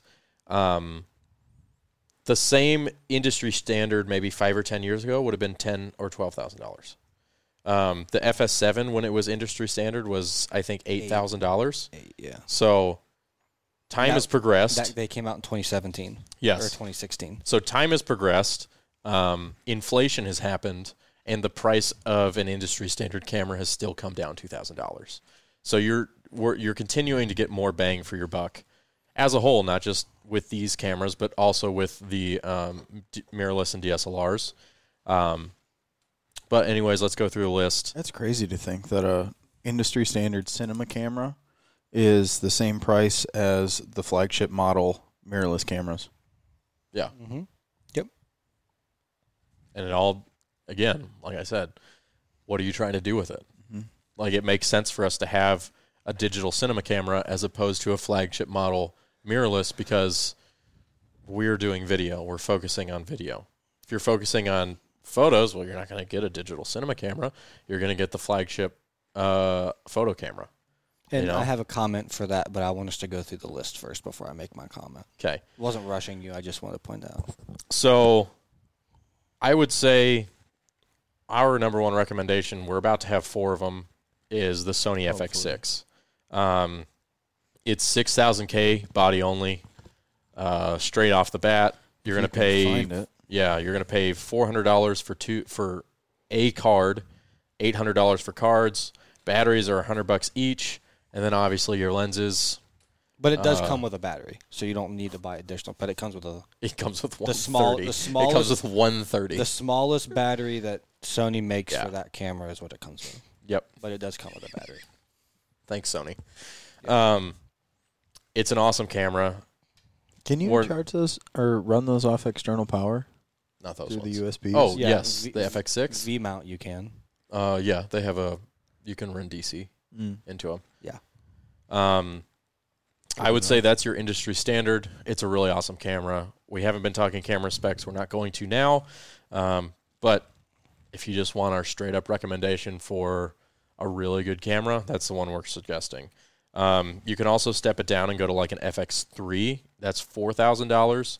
You're getting a lot of the same image aspects as the Sony FX6, but with the form factor of a mirrorless, a little bit of a larger mirrorless. Uh, we also have one of those now. Uh, it's going on its first shoot this weekend. Um, we have in our head some uses for it. Uh, for us, it would it's probably going to be more of a secondary camera, but you can rig it out and it's it's a good Basically, an A7S3 yeah without a viewfinder and add a fan. and a top handle Yeah, That it comes it, with it. it. comes with that Sony additional top handle I was talking Yeah. about. So that's a good option. Uh, you can also go with kind of the equivalent Canon C70. I haven't seen a whole lot of guys running those. I was gonna Um, say I never see those. it it came out like It's a studio camera. I yeah I looked at it. We were looking at before we got the FX6s. Obviously, we were looking around because the FS7 was becoming outdated, and we wanted to kind of um, we we needed to step up the cam not step up, but get a more modern camera. And uh, I remember the C70s came out maybe a month, two months before the FX6, um, and they looked pretty neat. They've got some good capabilities, but the FX6 is just way better because it's got the form factor. I even don't see them like in social media. Like no, you see all these No, studio people really don't street use 'em. videographers that I very rarely see Canon cinema cameras. And I asked Caleb. Well, about, the C70 isn't technically. So I also have on here the Canon C200 and C300. Those are your Canon digital cinema But cameras. still, like I, I don't know see one- any of them. I know a, a couple guys in the industry who run them. Um, the problem with them is they're not super. They don't have a great form factor, and in this industry, form factor is very, very important. Uh, like if you're just putting things on a tripod and rigging them out, then obviously it doesn't matter the shape, Where where, the film. buttons are, nothing. Like you just set the camera on the tripod and rig it from there. Um, those Canon C200 300s, like you said, that's a that's a studio camera. But- they're not they're not ergonomic to hold. The FX six, the FX nine, the FS sevens, the FS fives. Sony's done a really good job in their cinema lines. Uh, well, the FX the FS five and FS seven aren't technically in their cinema line. The FX six is now in their cinema line. It's the little brother to the FX nine, and then that's the little brother to the Sony Venice, which is their actual big huge cinema camera. But um, they've done a really good job of creating cameras that are very ergonomic. to go back to your point, Keegan, though, if you look on like the Netflix or Hulu shooting requirement, like list of cameras, I don't think there's a Canon cinema camera on there. I think the two, I think the C 200 300, or 500 are on there. Are they? Yeah. Because I know the I know- Certainly the 500. The C500, uh, that's a Oh, $10,000 yeah, that's true. cinema That's camera. true. But like I think the Like the FX, C500 would be the equivalent to the FX9. but I think the. FX6 and the FX9 are on there. Yes. The But- FX6 is, Yeah. and what he's talking about is Netflix has a list of approved cameras that if you're going to produce content for Netflix, um, it has to be shot with those cameras. They've got a giant list, and not only do they have a list of cameras, they have a list of formats on those cameras that you're quote unquote allowed to shoot in. Um, the FX6 is on that list. Um, I think the FX3 is on that list too. Uh, and definitely the FX9 and the Sony Venice are on the list. Yeah. Obviously, a bunch of the Reds. You've got your um, Alexas. some Blackmagics, your Arri Alexas. Um, I think there's some Panasonic cameras on there. I actually looked before we got the FX3 at some Panasonics. Um, there's a Panasonic VariCam LT that the crews on Deadliest Catch run. Really, really nice cameras. Uh, What was the they're price tag on those? I think they were like twelve or thirteen, Mm. maybe more. It was a long time ago. Um, you can also the last camera I have on this list is a Blackmagic Pocket Cinema 6K or something. I've heard some really good things about that. The I've heard really good things. Again, form factor is the reason why we it just doesn't make sense for us. Um, but it's a fifty three hundred dollar body. Um, it shoots raw. Uh, I think the FX6 actually would with an external recorder. Um, basically, once you're stepping it up to digital cinema cameras, you're getting a lot of recording uh, options, image quality options. Uh, you're getting a bigger, better file, uh, and then with some of the your it's it's built for video and it's built for professional video. Um, and that is basically what it is. If you're gonna film hunts, though, do not buy buy a Blackmagic. No, Their durability outside of the studio is trash. Yes, and they don't have good form factor. Everybody that's ever used one, Yeah, but and there's a lot of guys that film like commercial work mm-hmm. on those Blackmagics because they shoot such good footage, and Yeah. they're essentially throwaway cameras to them because Mhm. they're only five thousand dollars instead of a red. yeah. Which now you can get a red uh, Komodo for eight, which really isn't bad, but they're super small, and I feel like the form factor isn't as great. Um, but reds have never had the best form factor. You have to rig them to have a good form factor. I feel like you should explain to the audience exactly what you're saying when you say form factor. So I feel like that's going to be a term that is Uh, I mean, form form factor is just like how nicely the camera fits into you as a human being running it. Uh, and a video camera is a a like a Sony FX6. It's got the side handle. Um, it's got a lot of controls at your fingertips. Um, it's it's built for you to hold it and run it in a video sense. Like you, you it's just built for that. Whereas a mirrorless or a DSLR its form factor is built to be held in front of your face looking through the viewfinder or over on the side or whatever it is. It's it's not built to be uh, held and ran for video. It's built for photo. Um, What a It- great segue into my comment I was going to make. Ooh. So you can build, and we use freelancers that build out their mirrorlesses to function as closely as possible as the FX6 as they can. hmm And they do it. But they're running external monitors. They're running, they always have some type of bracket or cage on the camera to attach two mics to with an adapter that splits the audio and then puts it back into the camera. And then when we get done at night, we are pulling two double A's out of our mics and putting them on the charger and pulling a battery out of our camera and charging it. They are charging extra batteries and having to, you know, they're having to mount external monitors and all these kind of things where we're literally just closing the viewfinder on our camera and we're done for the day or opening it up when our day starts. We're not having to build up our system, which inherently Yeah. means less things are breaking. So you can build them out to work like an FX6. But by the time you spend the money to do that, you know, most people are running an Atomos external monitor on those. Those are a thousand dollars. hmm So you might as well just buy the FX6 if you can find one or comparable camera. Yeah. And we never have to dig into the menus to do anything ever. Right. Ever. Ever, ever, ever. I mean, I wouldn't say ever, ever, ever. I'm in the menus doing things, but yeah, you're not in there for like while you're shooting all the time. You're fine tuning a specific setting Yeah. for that project. yeah. Um, again, what are your what are your goals? What are your budgets? Obviously, But boy, would I Um, like to look at an external monitor every time I had to record something. We have one. We got an Atomos. Stealing that. and again, uh, we run a very bare bones setup. You you can take all of these cameras and still rig them out with more things for a variety of different purposes. Um, but we do a lot of run and gun stuff. If you're doing run and gun stuff, then I think that there is value in having a rig that is more self contained as opposed to less. And guys who shoot documentaries and a lot of running gun stuff will say that. The less connections and the less things that can go wrong, the better. Less things that can lose battery, the better. Um, I have on here support, same as before. Um, the only thing I might say is you might have to go try to find yourself a little bit of a beefier, um, a little bit of a beefier camera arm.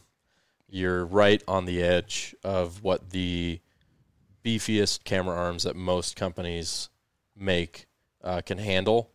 So there's that, and then, I mean, if you're at this level, I would say just spend the good money on on a on sticks and a head. Uh, mics, obviously, on camera shotgun mic, like what we talked about earlier. Uh, if you're wanting to step up your microphones, uh, Caleb obviously runs those, um, runs the Rode Video Mic Goes, and they work great. Um, you can also go with what's been the industry standard for a really long time, which are the Sennheisers, uh, and you can go with like a EW 112p G4, which is $650 for a receiver and a microphone. Uh, they also have something called an AVX ME2, and that is uh, looks like I think that's a seven, uh, seven hundred and fifty dollars. I run Sony mics on mine because they I wanted dual channel and they work really nice with the Sony's. Uh, we won't go all into that, but my mic package is twelve hundred dollars for one receiver and two transmitters. Uh, but you can also get a single pair for five hundred and sixty. Uh, again, if you're at this level, get GoPros and Osmos. It's basically not uh, you. It's required at tier three, and also a drone. I would say get a DJI Mavic three. That's the best drone you can get right now. I would like to figure out before hunting season starts a way for me to get dual channel mics and not have twelve hundred dollar mics like you because I hate asking Caleb to buy me twelve hundred dollar mics and I also do not Uh. I also do not want his video mic goes because the the downfall of those is you have to recharge them they don't run batteries Yeah, you so if it dies you can't just pop two double A's in it yeah. I don't know if there's really. I think the Sony one is one of the only ones that um, you can you can take two external sources into one Yeah. and route it into the camera. Yeah, I'd like to. I'd like to figure that out. Just because I ninety percent of the time am doing Lee and Tiff. Yeah. And- so it's good to have both. Yeah, Lee and Tiff are usually somewhere where they have a friend they're hunting with or a guide that they're hunting with, where it is nice that I can be filming something that is not them and get them talking. Yeah. So Uh, also at this Pelican, you're probably gonna need a bigger one. Uh, you can run a 1650. That's about 350 bucks. So those are the Pelicans that we run. yeah, Uh, okay, now that we're done with gear, I got really bored of that. Actually, honestly, I feel like we took too long on gear, but Wasn't a comprehensive list though. no, that it still wasn't. We could literally talk about gear for so long, and honestly, I mean that's a lot of the questions Yeah, that guys have. People have entire web shows that just talk about gear. niche. Look at that. Look at that niche. Um, now that you've figured out that you have your concept, you've got your name, you've got your gear, uh, you are also going to need something to edit that with. If And we hard haven't drives. Completely lost you. Now we will. Uh, this one actually, I don't. I'm not going to go for that full into it. I'm going to just this say could get worse than cameras. Oh, It could get. Um, one, you're going to need hard drives. We used uh, those LaCie. Are they four terabytes or Yes, two? four. The All LaCie of the Ruggeds, and they're four terabytes. I think. well, how much are those? I don't even know. Oh, Amazon. Like two hundred fifty bucks. Oh, They're like Amazon. 250. Um, I have on me at all times two of them because when I am shooting, I dump all my footage every day to one and I back it up to the second. Uh, so Four- keep that in mind. 150 bucks for a four terabyte. 150, so $300. they on sale? Hmm? Are they on sale right now? Um, you're going to need those in the field. Uh, you're also going to need a laptop in the field and to edit on. Uh, and my recommendation is just go get a uh, Apple MacBook Pro with an M1 chip, at least 16 gigabytes. I would get something more than that personally. Um, there, you you can spend as much money as you want on it. Um, this laptop that I am currently running cost me thirty five hundred dollars. Can't hide money. Um, but also I didn't, and I didn't even get the flagship MacBook Pro. But you know, I obviously do this for a living, and I need a computer that can handle all the things that I do with it. Um, I got the one with thirty two gigs of RAM. Uh, I honestly wanted the bigger one. I wanted I wanted the bigger one, but it wasn't going to be here in time for me to use it. So I ended up taking a couple steps back on the specs, but um, you can spend as much as you want on a laptop. If it's going to be your primary editing machine, get get the specs that you need. Spend a little bit of extra money on it. Um, but if you can't afford that, there are workarounds to where you can make it so that your computer doesn't have to work as hard to manage the footage. Uh, I will say, if you're editing 4K footage off of a small camera, and by small I mean GoPro, drone, mirrorless, uh, your computer Handycam. is going to have to work very hard to edit that footage, and so having a higher spec computer with more RAM is going to give you a more pleasant editing experience. But you can also use a proxy workflow, and there's ways around it. Um, but kind of helps to run a SSD yeah, and have all of your editing happening on that instead of on Right. the hard drive of your computer. Yeah, I was saved me a ton. hmm Uh, you also probably want a desktop hard drive for storing your footage. Yeah, do not try Permanently. on those. Um, God, that's a scary, scary slow process. I edited on a desktop for a long time. Oh, Uh, we edited off. We've edited off those uh, those black ones that we've got down there until we got the server. I had a LaCie five big Quadra for about four years. It's a twenty terabyte uh, RAID capable drive. Um, most people are going to buy like the desktop drive that I bought. That's like the cheap ones. yeah, Yeah, you can't do anything off those. yeah. Those are literally just holding cells for footage. Yeah, you can get a solid state drive for like 600 bucks and use that. Um, but definitely have like a, a desk mounted hard drive that is specifically dedicated to holding all your footage. Caleb says we're two hours into it. I know. I knew this was going to be a long one. It just is what it is. The people want the information. We're giving it to them. Yeah. So you say. I feel like it's been very informative. I think so too. We haven't taken that many rabbit We could trails. we could have gotten gone way deeper than what Yeah. we did. Um, sorry it's so long. Hopefully, it's informative to somebody out there. We're on the clock, so we don't care. Um, your computer is going to cost you upwards of thirteen hundred dollars. Uh, just plan on that, unless you already have one, in which case you can use it. Thirteen? Don't you mean three thousand? No, the base model of like a Oh, MacBook Pro is twelve hundred. Uh, Well, heck, I'm still editing on a 2013 Mac trash can. that's true. So And this is just having a one computer to do it all. I mean, right. Oh, Uh, we obviously have a MacBook edit, yeah. Pro and I have a Mac Studio, and we've all either got an iMac or something else that we work off of, which is something you can do. But you know, um, this is just the basic requirement, and a lot of guys, especially if you're not doing this full time, they're not going to want to spend the money on a Mac Studio for to, it to sit on their desk because they're not going to take it everywhere. Right. Um, a laptop you can take everywhere, and you can edit with it when you're at home. You're also going to need um, an editing program. We use Premiere Pro. If you just get Premiere Pro, it's twenty bucks a month. If you get the entire Adobe Creative Cloud suite, which is helpful, it's fifty bucks a month. So and that's another thing you can save with an edu Mhm. email because my student subscription ran out this month, so it now goes from 39 to 54. go enroll in a class, dude. What are you doing? I did that long enough. Educational system got enough of my money. Mm-hmm. Sure, sure, sure, sure.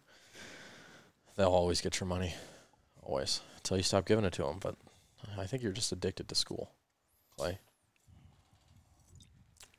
Okay. See, I told you we wouldn't go that far down into the editing stuff.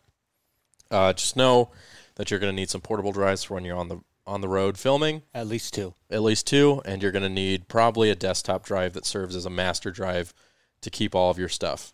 Um, you always want multiple copies of your things at all times. So you just it is what it is. Data costs money, um, but at the end of the day, it's not that much money. Um, It's a lot of money. not as much as it used to be. I think is what I meant to say. Wow. Data gonna say, 'cause- storage used to cost a lot more than it does now. You know, if you're comparing how much it used to cost to store one gig of stuff versus what it costs now. Yeah, But at the same time, we are still a lot of money. yeah, we are getting inflated data rates. So, um, past that, obviously, you've got all the tools to shoot and edit your show. Um, and now you're now you have to go shoot shoot it and edit it. And so you need to plan on spending time in the field hunting, which you probably were going to do anyways. Uh, but I think it's worth noting if we're talking about what it takes to have a web show, um, you're going to have to have a certain amount of hunting trips a year. You're probably going to have to pay for them. You're going to have to pay for getting there and back. Um, you're going to have to pay for all your tags, and obviously, you're going to have to be able to take the time off of work uh, to go do those things. So you're going to lose maybe some money that you would usually make working if you're on a hourly hourly uh, paycheck to go do these things. So those are important things to keep note of. Um, when we go shoot, we might shoot for a week, and it will take us um, the minimum for an eight to ten minute web show editing is probably two days. More likely, you're probably looking at a week, and that's us editing full time as professionals who have done it for a long time. So your your web shows may take you one, two to three weeks to edit, especially if you're kind of doing it part time. If we didn't have, I think we could get them done in three days if we didn't have to wait for approvals and changes and things like that. I think that's where a lot of the misconception is. Is like people think that oh, you guys went and edited a 15 minute web show in seven days, eight working days, whatever. It's like, well, two of those days I sat around working on something else because Yeah. Uh, we are waiting for other people. So if you're not if you're not having people that have to approve it, other than just your buddies that went on the hunt, it might not take Mhm. you as long. Yeah, and also we're doing a lot of things. We uh, we obviously rough cut it, and then we're sound designing and color correcting and doing graphics and all those sort of things. So um, there is uh, an additional time requirement, and I think I wanted to note that because a lot of guys think, uh, especially at first, like, oh, I go shoot the footage. Well, then you come back and you have to edit it, and a lot of people forget about that and they forget about the time it takes to edit it, the effort it takes to edit it, and the skills that it takes to edit it.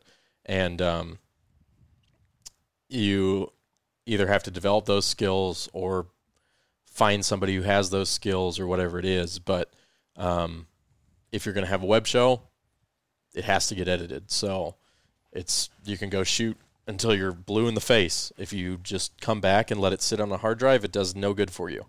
Uh, so you have to be able to edit it somehow. So just keep that in mind. Either you're going to have to edit it, or maybe you pay somebody to edit it, or one of your buddies edits it, edit edits it. Um, it's just part of the requirements of having a web show. For a lot of people, um, that's kind of the that's kind of the shtick. Um, there's the editing is kind of a necessary evil for a lot of guys. Um, I can speak for myself and say that I honestly really enjoy the editing process, but I would say that I'm I am uh, a rare minority in of truth to that. in this particular content creation niche. So many Um, actually. Most most and just generally in the world, more people enjoy the shooting part of things than they enjoy the editing part of things. But if you're going to have a web show, somebody's going to have to bite the bullet and edit it. Um, and like I said, we're assuming that you're doing this all yourself. So uh, either you or one of the buddies that you've got doing it with you, or maybe everybody kind of splits the workload. It's going to have to get edited, so you do have to factor in that time and effort requirement. Um, just the same as you have to factor in your hunting time uh, in all of those costs as well.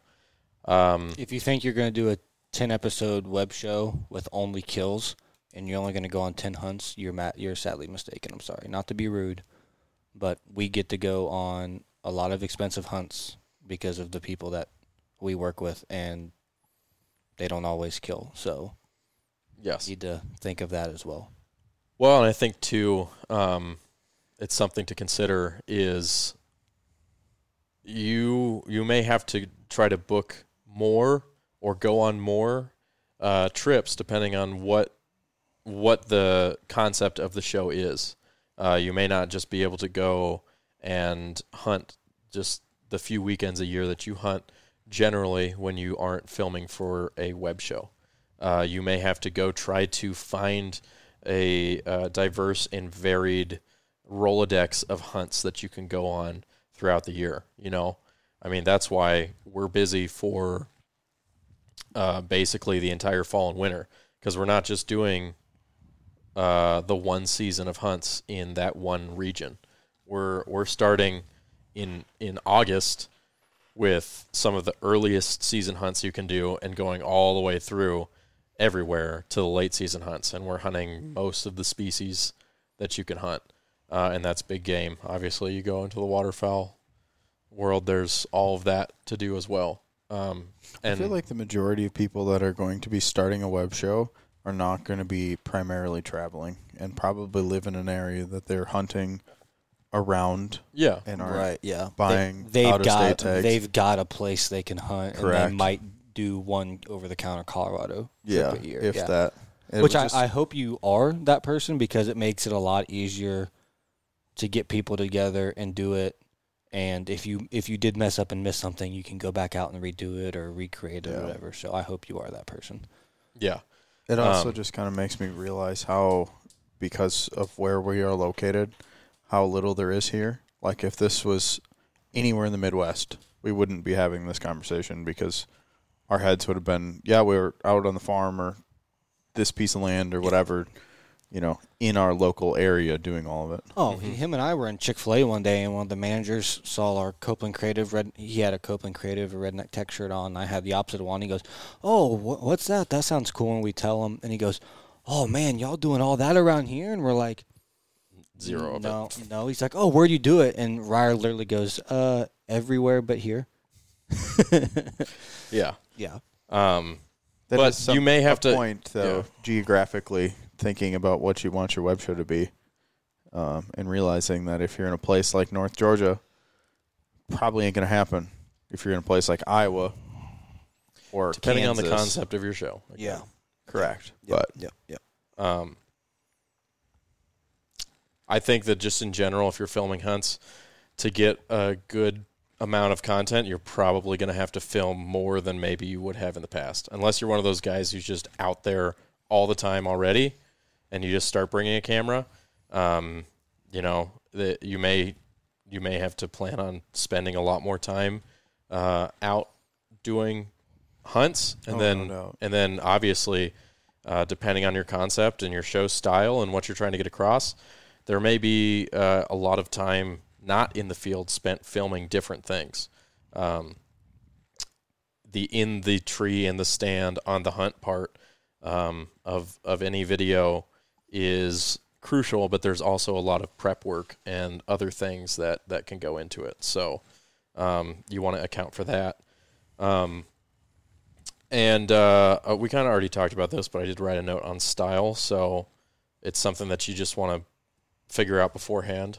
Uh, figure out what what kind of what you want your show to look like, how you want it to look, how you want each episode to be structured, um, how long they're going to be, uh, what the message is of the show, what's the so what, what's the concept, and before you go and shoot, and definitely before you start editing, uh, just keep those things in mind and shoot and edit towards that style and that story and those goals.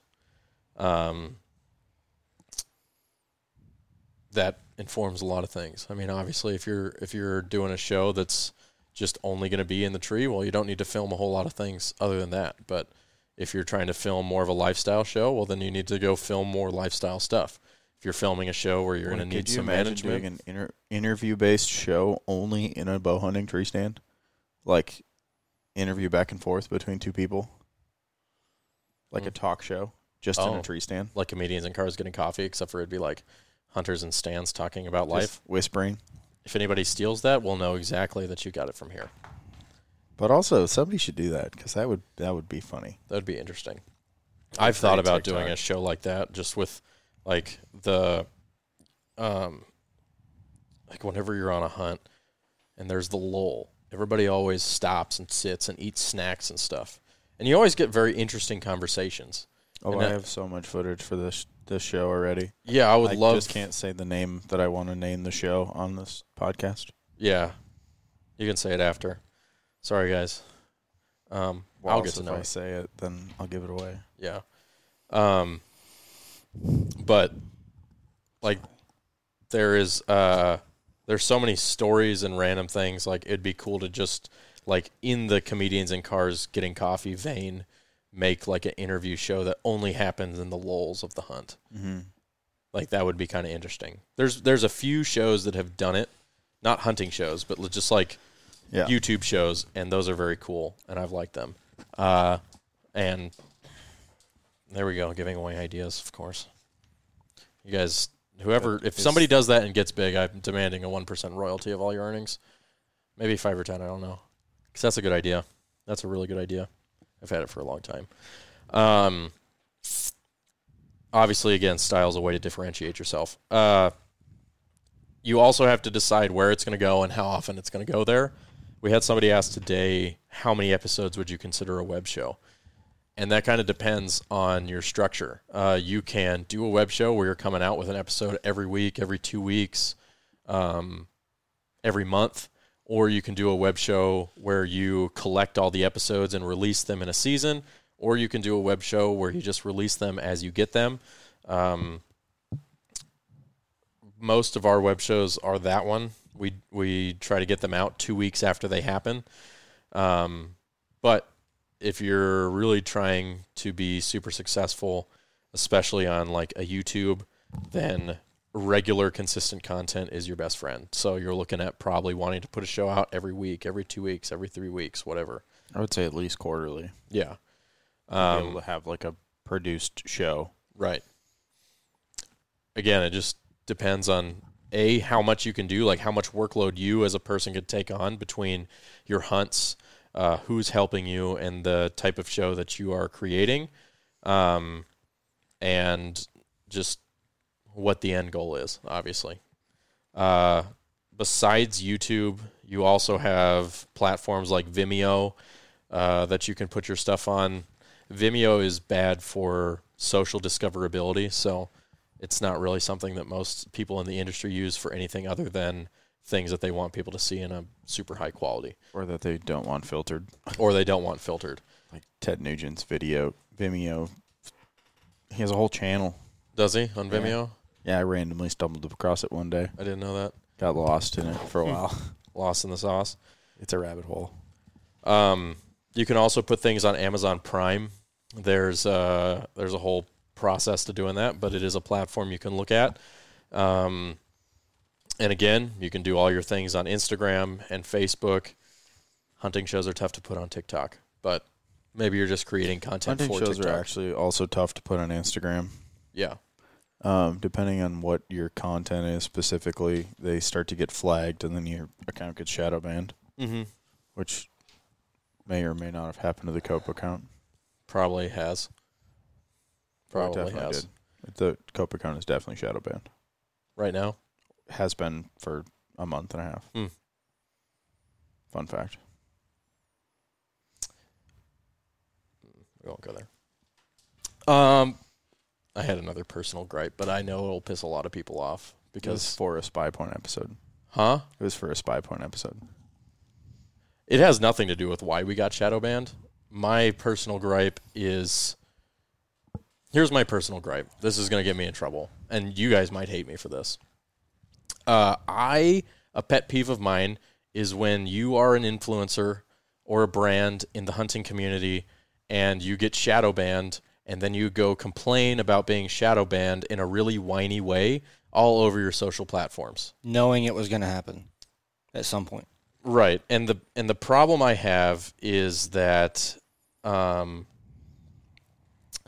Why did you think we were going to hate you for this comment? well, I don't know. Some people would be like, "Well, the the companies shouldn't shadow ban people." Should, could, wouldn't. They do. That's the reality of you the read game. the rules. You click the little check That- mark and, and that's- read the things. That is my that's my pet peeve. It's like should uh should all of these things happen? Maybe not. No. But at the end of the day, the companies have these community guidelines. They come up with them themselves, and there's nothing we can do about them. Uh, maybe someday they'll decide that they will be a little bit more lenient on their particular guidelines, but I don't find that to be. Uh, I don't find that to be Definitely likely. Get worse. Right. And so you can whine and complain. There was another word that I usually put before whine that you guys can infer. Uh, you can whine and complain about it. It's not going to do anything. I find that the whining and complaining is more of a cry for attention and sympathy and pity and engagement than it is an actual attempt to solve the problem that causes it. And at the end of the day, when you have content on a platform, you have to play by the platform's rules, and that's just what it is. When you live in the United States, you have to play by the United States' rules. When you put your content on YouTube or TikTok or uh, Instagram or Facebook, you have to play by their rules. So either you have to find a platform that has rules that uh, allow you to put your content up there, or you have to make content that uh, allow that doesn't get flagged by those rules. And until the companies decide to change, which I don't think is likely, uh, because at the end of the day, realistically, we as in the hunting community are a very small minority, uh, and one that people really, most people don't want to see hunting content. Most people don't want to see animals getting shot. Most people don't want to see the a lot of the types of content that that we might be creating. The large majority of people, and unfortunately, it's the large majority of people that have the power and the say so. And uh, you know, I think that the most of most of the people who are running these companies are not on the same political side of the aisle or life side of the of, of the spectrum as we are in this particular niche of content. And it's just always I feel like going to be a fight. And I just every time I see it, and as somebody's like so surprised that they got shadow banned, it's like, dude, what did you think was going to happen? Like it's just going to happen. Um, and you can whine and complain about it, but it just feels like uh, it feels disingenuous to me. So that's my that's my one of my pet peeves. Um, but that's not to say that we shouldn't be trying to advocate for ourselves. That's pretty impressive. It took two hours and 20 minutes before you went on a rant rabbit hole. I'm proud of you. Thank you. I I'm honestly trying. We're trying to get through this, but there.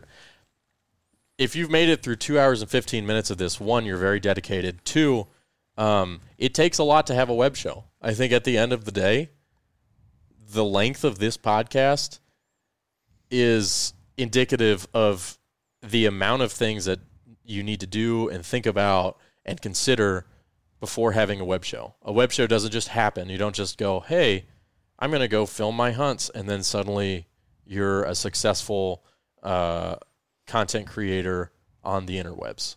Like, there's a lot of things that you need to think about and that have to happen. So, uh, it takes a long time to kind of d- explain all of those things. Uh, next week, we are going to talk about TV shows, and there's a whole added level of complexity to TV shows. On the bright side, it just kind of reflects off of this one. We've already covered Right. 90% of the things. Right. Um, anyways, besides social media platforms, there are some, I call them company platforms uh, that you can put your stuff on. You've got Mossy Oak Go, Realtree 365, uh, Carbon TV, and the other one that I can't remember the name of. There's That so many. there, there's a bunch of Pursuit them. Channel has their own Pursuit Channel, yeah. I mean, Outdoor Channel has their own streaming. They, it's a plethora of random streaming platforms for specific hunting TV, and there's a ton of like real niche ones. Mm-hmm. Like there's some waterfowl only ones and blah blah blah that, I mean, you can get on and Yeah. discover your get discovered on those platforms and not have the same rules of everything else, but They don't have the mass audiences that YouTube has, or that Instagram has, yeah, or that Facebook has. I think they're nice additions to your Mhm. um, to your portfolio.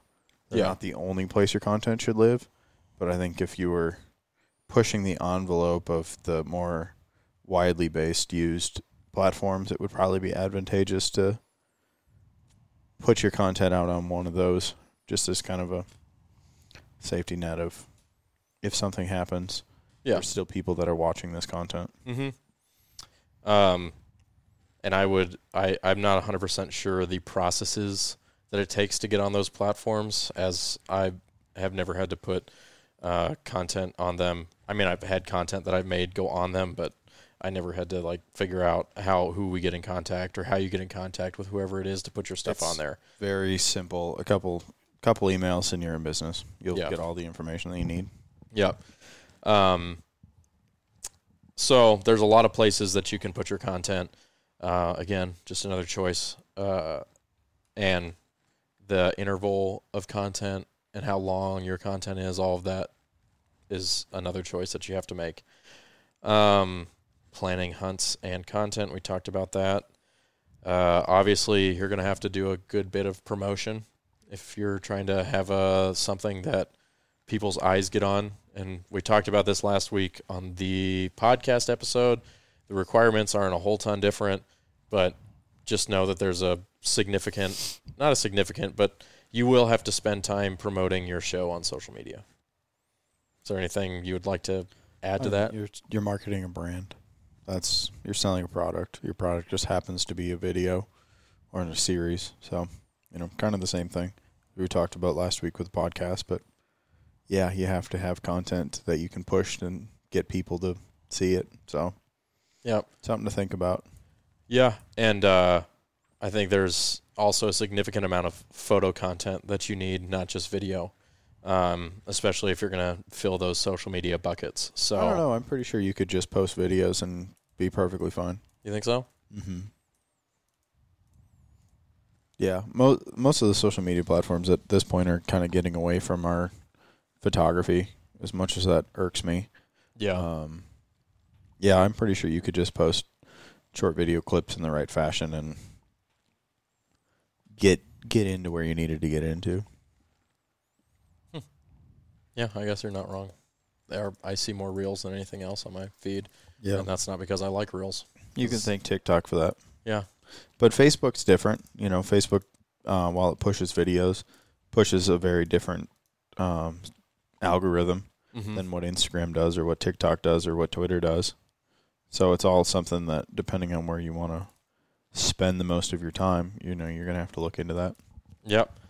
Um, and again, if you're doing videos, it's just you're gonna have to create them. So it's just time spent editing um, and posting. So again, more time.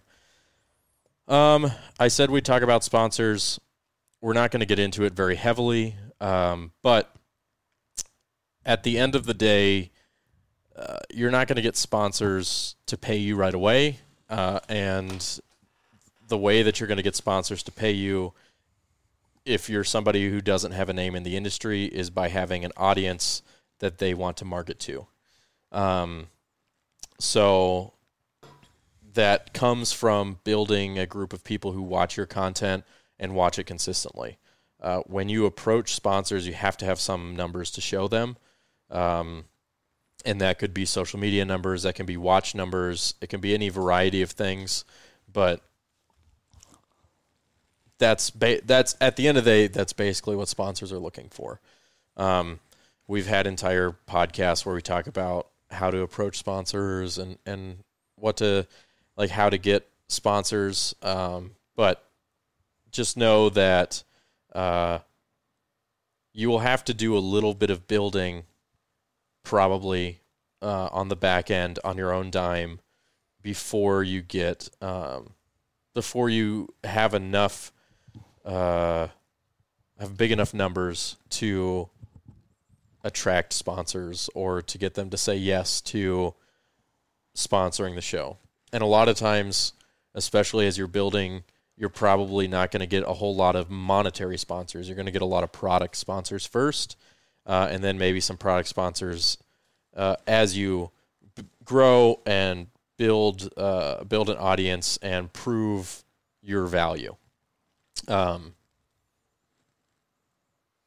sponsors come with uh, an additional set of requirements. Obviously, um, if somebody has their name on your show, they're going to want probably to see it places in your show. You're going to have to use the product. You're going to have to maybe um, create specific segments for that, or uh, give them a certain amount of what are called deliverables, which may be pictures. It could be small video clips. It could be uh, fully produced little video uh, videos for the product uh, that changes depending on what the company is and what the arrangement is. But uh, just know that sponsors are not just free money. There is additional work that goes into uh, providing value to those sponsors, and uh, they will have certain requirements as to when, how, and and what they they want done for and with their product. Please, for the love of God, vet your sponsors. Figure out what they actually want. Sign a contract.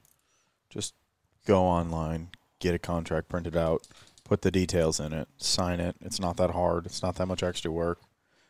It saves so much bickering in the end when you just say, This is what I gave you. This is what we agreed on. Thank you. Mm-hmm. because it goes one of two ways, but it just helps everybody out. It's good for the industry, it's good for you, it's good for the sponsor, it's good for your audience instead of all of a sudden now you're pushing 300 pictures from one shoe sponsor or one bass lure Yeah. instead of making the content that you set out to make. yeah, just know what you're getting into, um, and be upfront with them, and make sure they're being upfront with you, and be honest with them. I mean, if you're the type of person who's like, "Look, I'm not, I'm not going to do a segment for your product in my show. That's not what it's about. Uh, that's not what I want to do, and that's not what my show is about." Then tell them, you know, um, and be okay with the fact that some companies will be like, "Well, that's not what we want," and at the same time, it takes a fairly good amount of influence to be the type of person who's like, look, you either put your name on my thing and I do what I want and pay me for it, like that's a significant amount of influence. Well, it just takes sticking to your guns essentially Yeah. and waiting for the right people because eventually, if you do that, you will find sponsors that are just going to value you for you hmm and not just looking for another page to slap their name on. And I think there is a certain thing to be said about um, not just not just taking any sponsor that'll come and throw product or money at you. Um, I think it's important, even more so now, to work with companies and brands that you uh, either enjoy their product, like their product, use their product, respect their product, and further than that, uh, align with uh, that company's values and they align with your values and your content. Um, not every company is the right fit for every web show or every brand or every influencer or every ho you know not every company is the right fit for every person so it's okay if somebody comes to you with a product and is like hey could we sponsor you with this product if you're like man i really don't use that. Or maybe it's a company that you really just don't want to associate yourself with. It's okay to say uh no i don't really need that sponsorship or i'm not interested in that you know? Um people more and more can kind of see through the disingenuous sponsorships where you're just doing where they can tell you're just doing it for the money.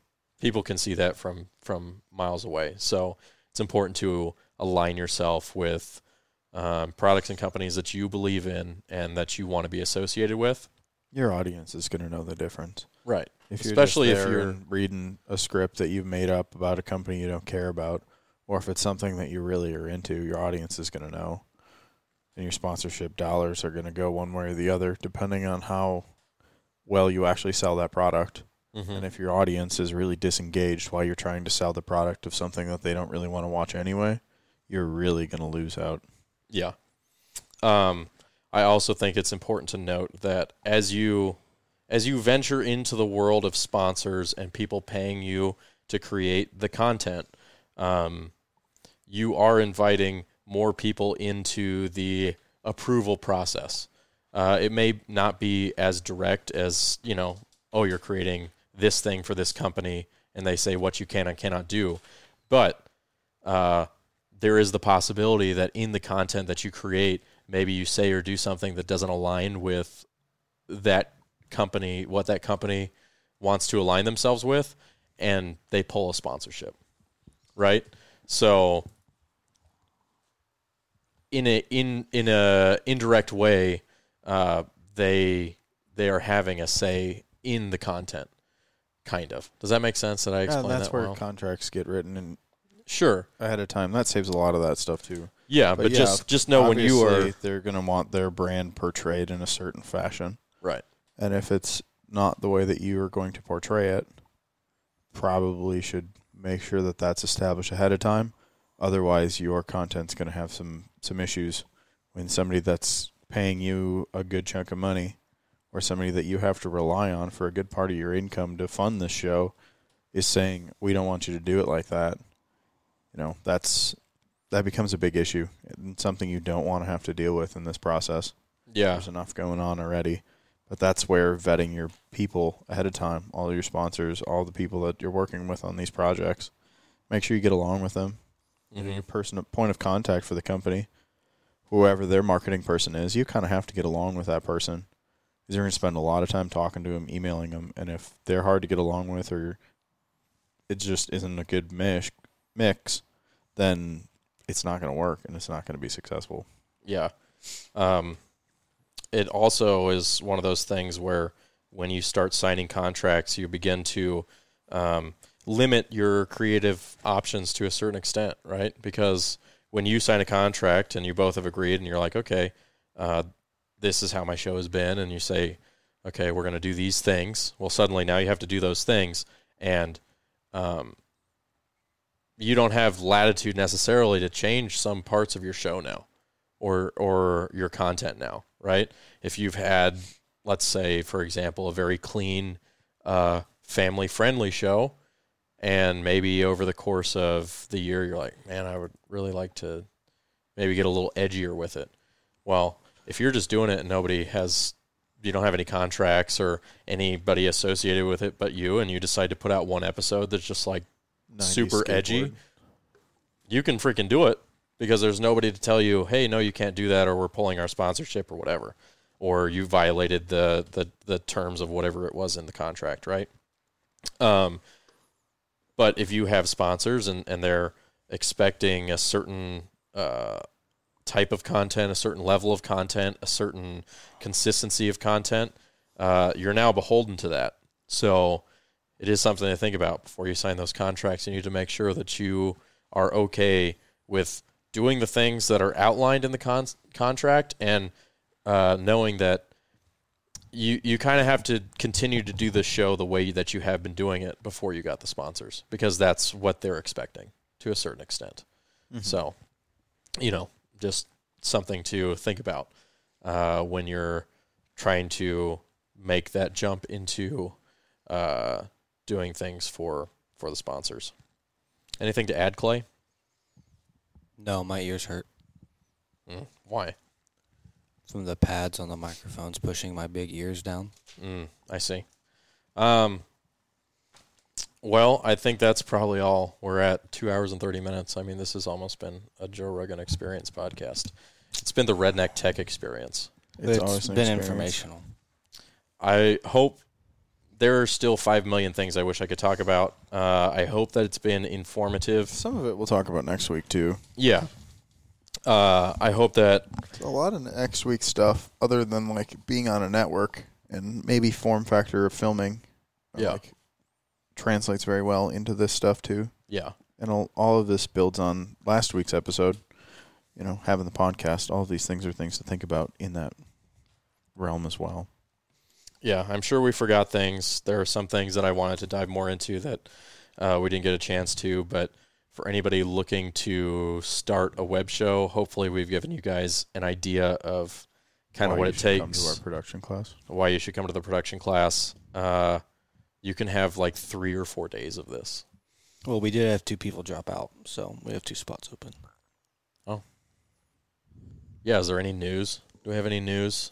We don't have any news. Just come to the production class. Um, We are, have two are we are we spots. leaking what I worked on today? And s- No. okay, No, you be quiet over there. okay. That's No. why I asked. That's why I That's asked. why We're leaking build- nothing that we've been working on this we're week. building suspense. That's why I asked. All the things that we've been working on this week are very top secret. Are we leaking that Nope. before the class? I don't know what we're doing with that.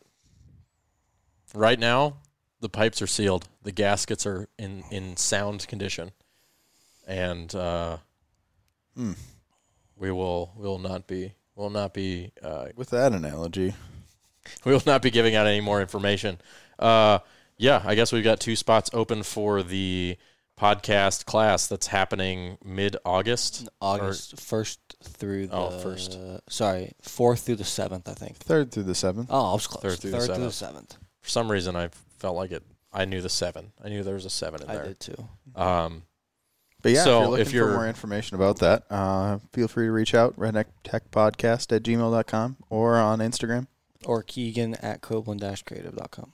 yes. Also that. All right. Thanks for listening. I know it's been a long one. Uh, we appreciate y'all. Hopefully, uh, you guys are getting the bang for your buck that you expected. Uh, out.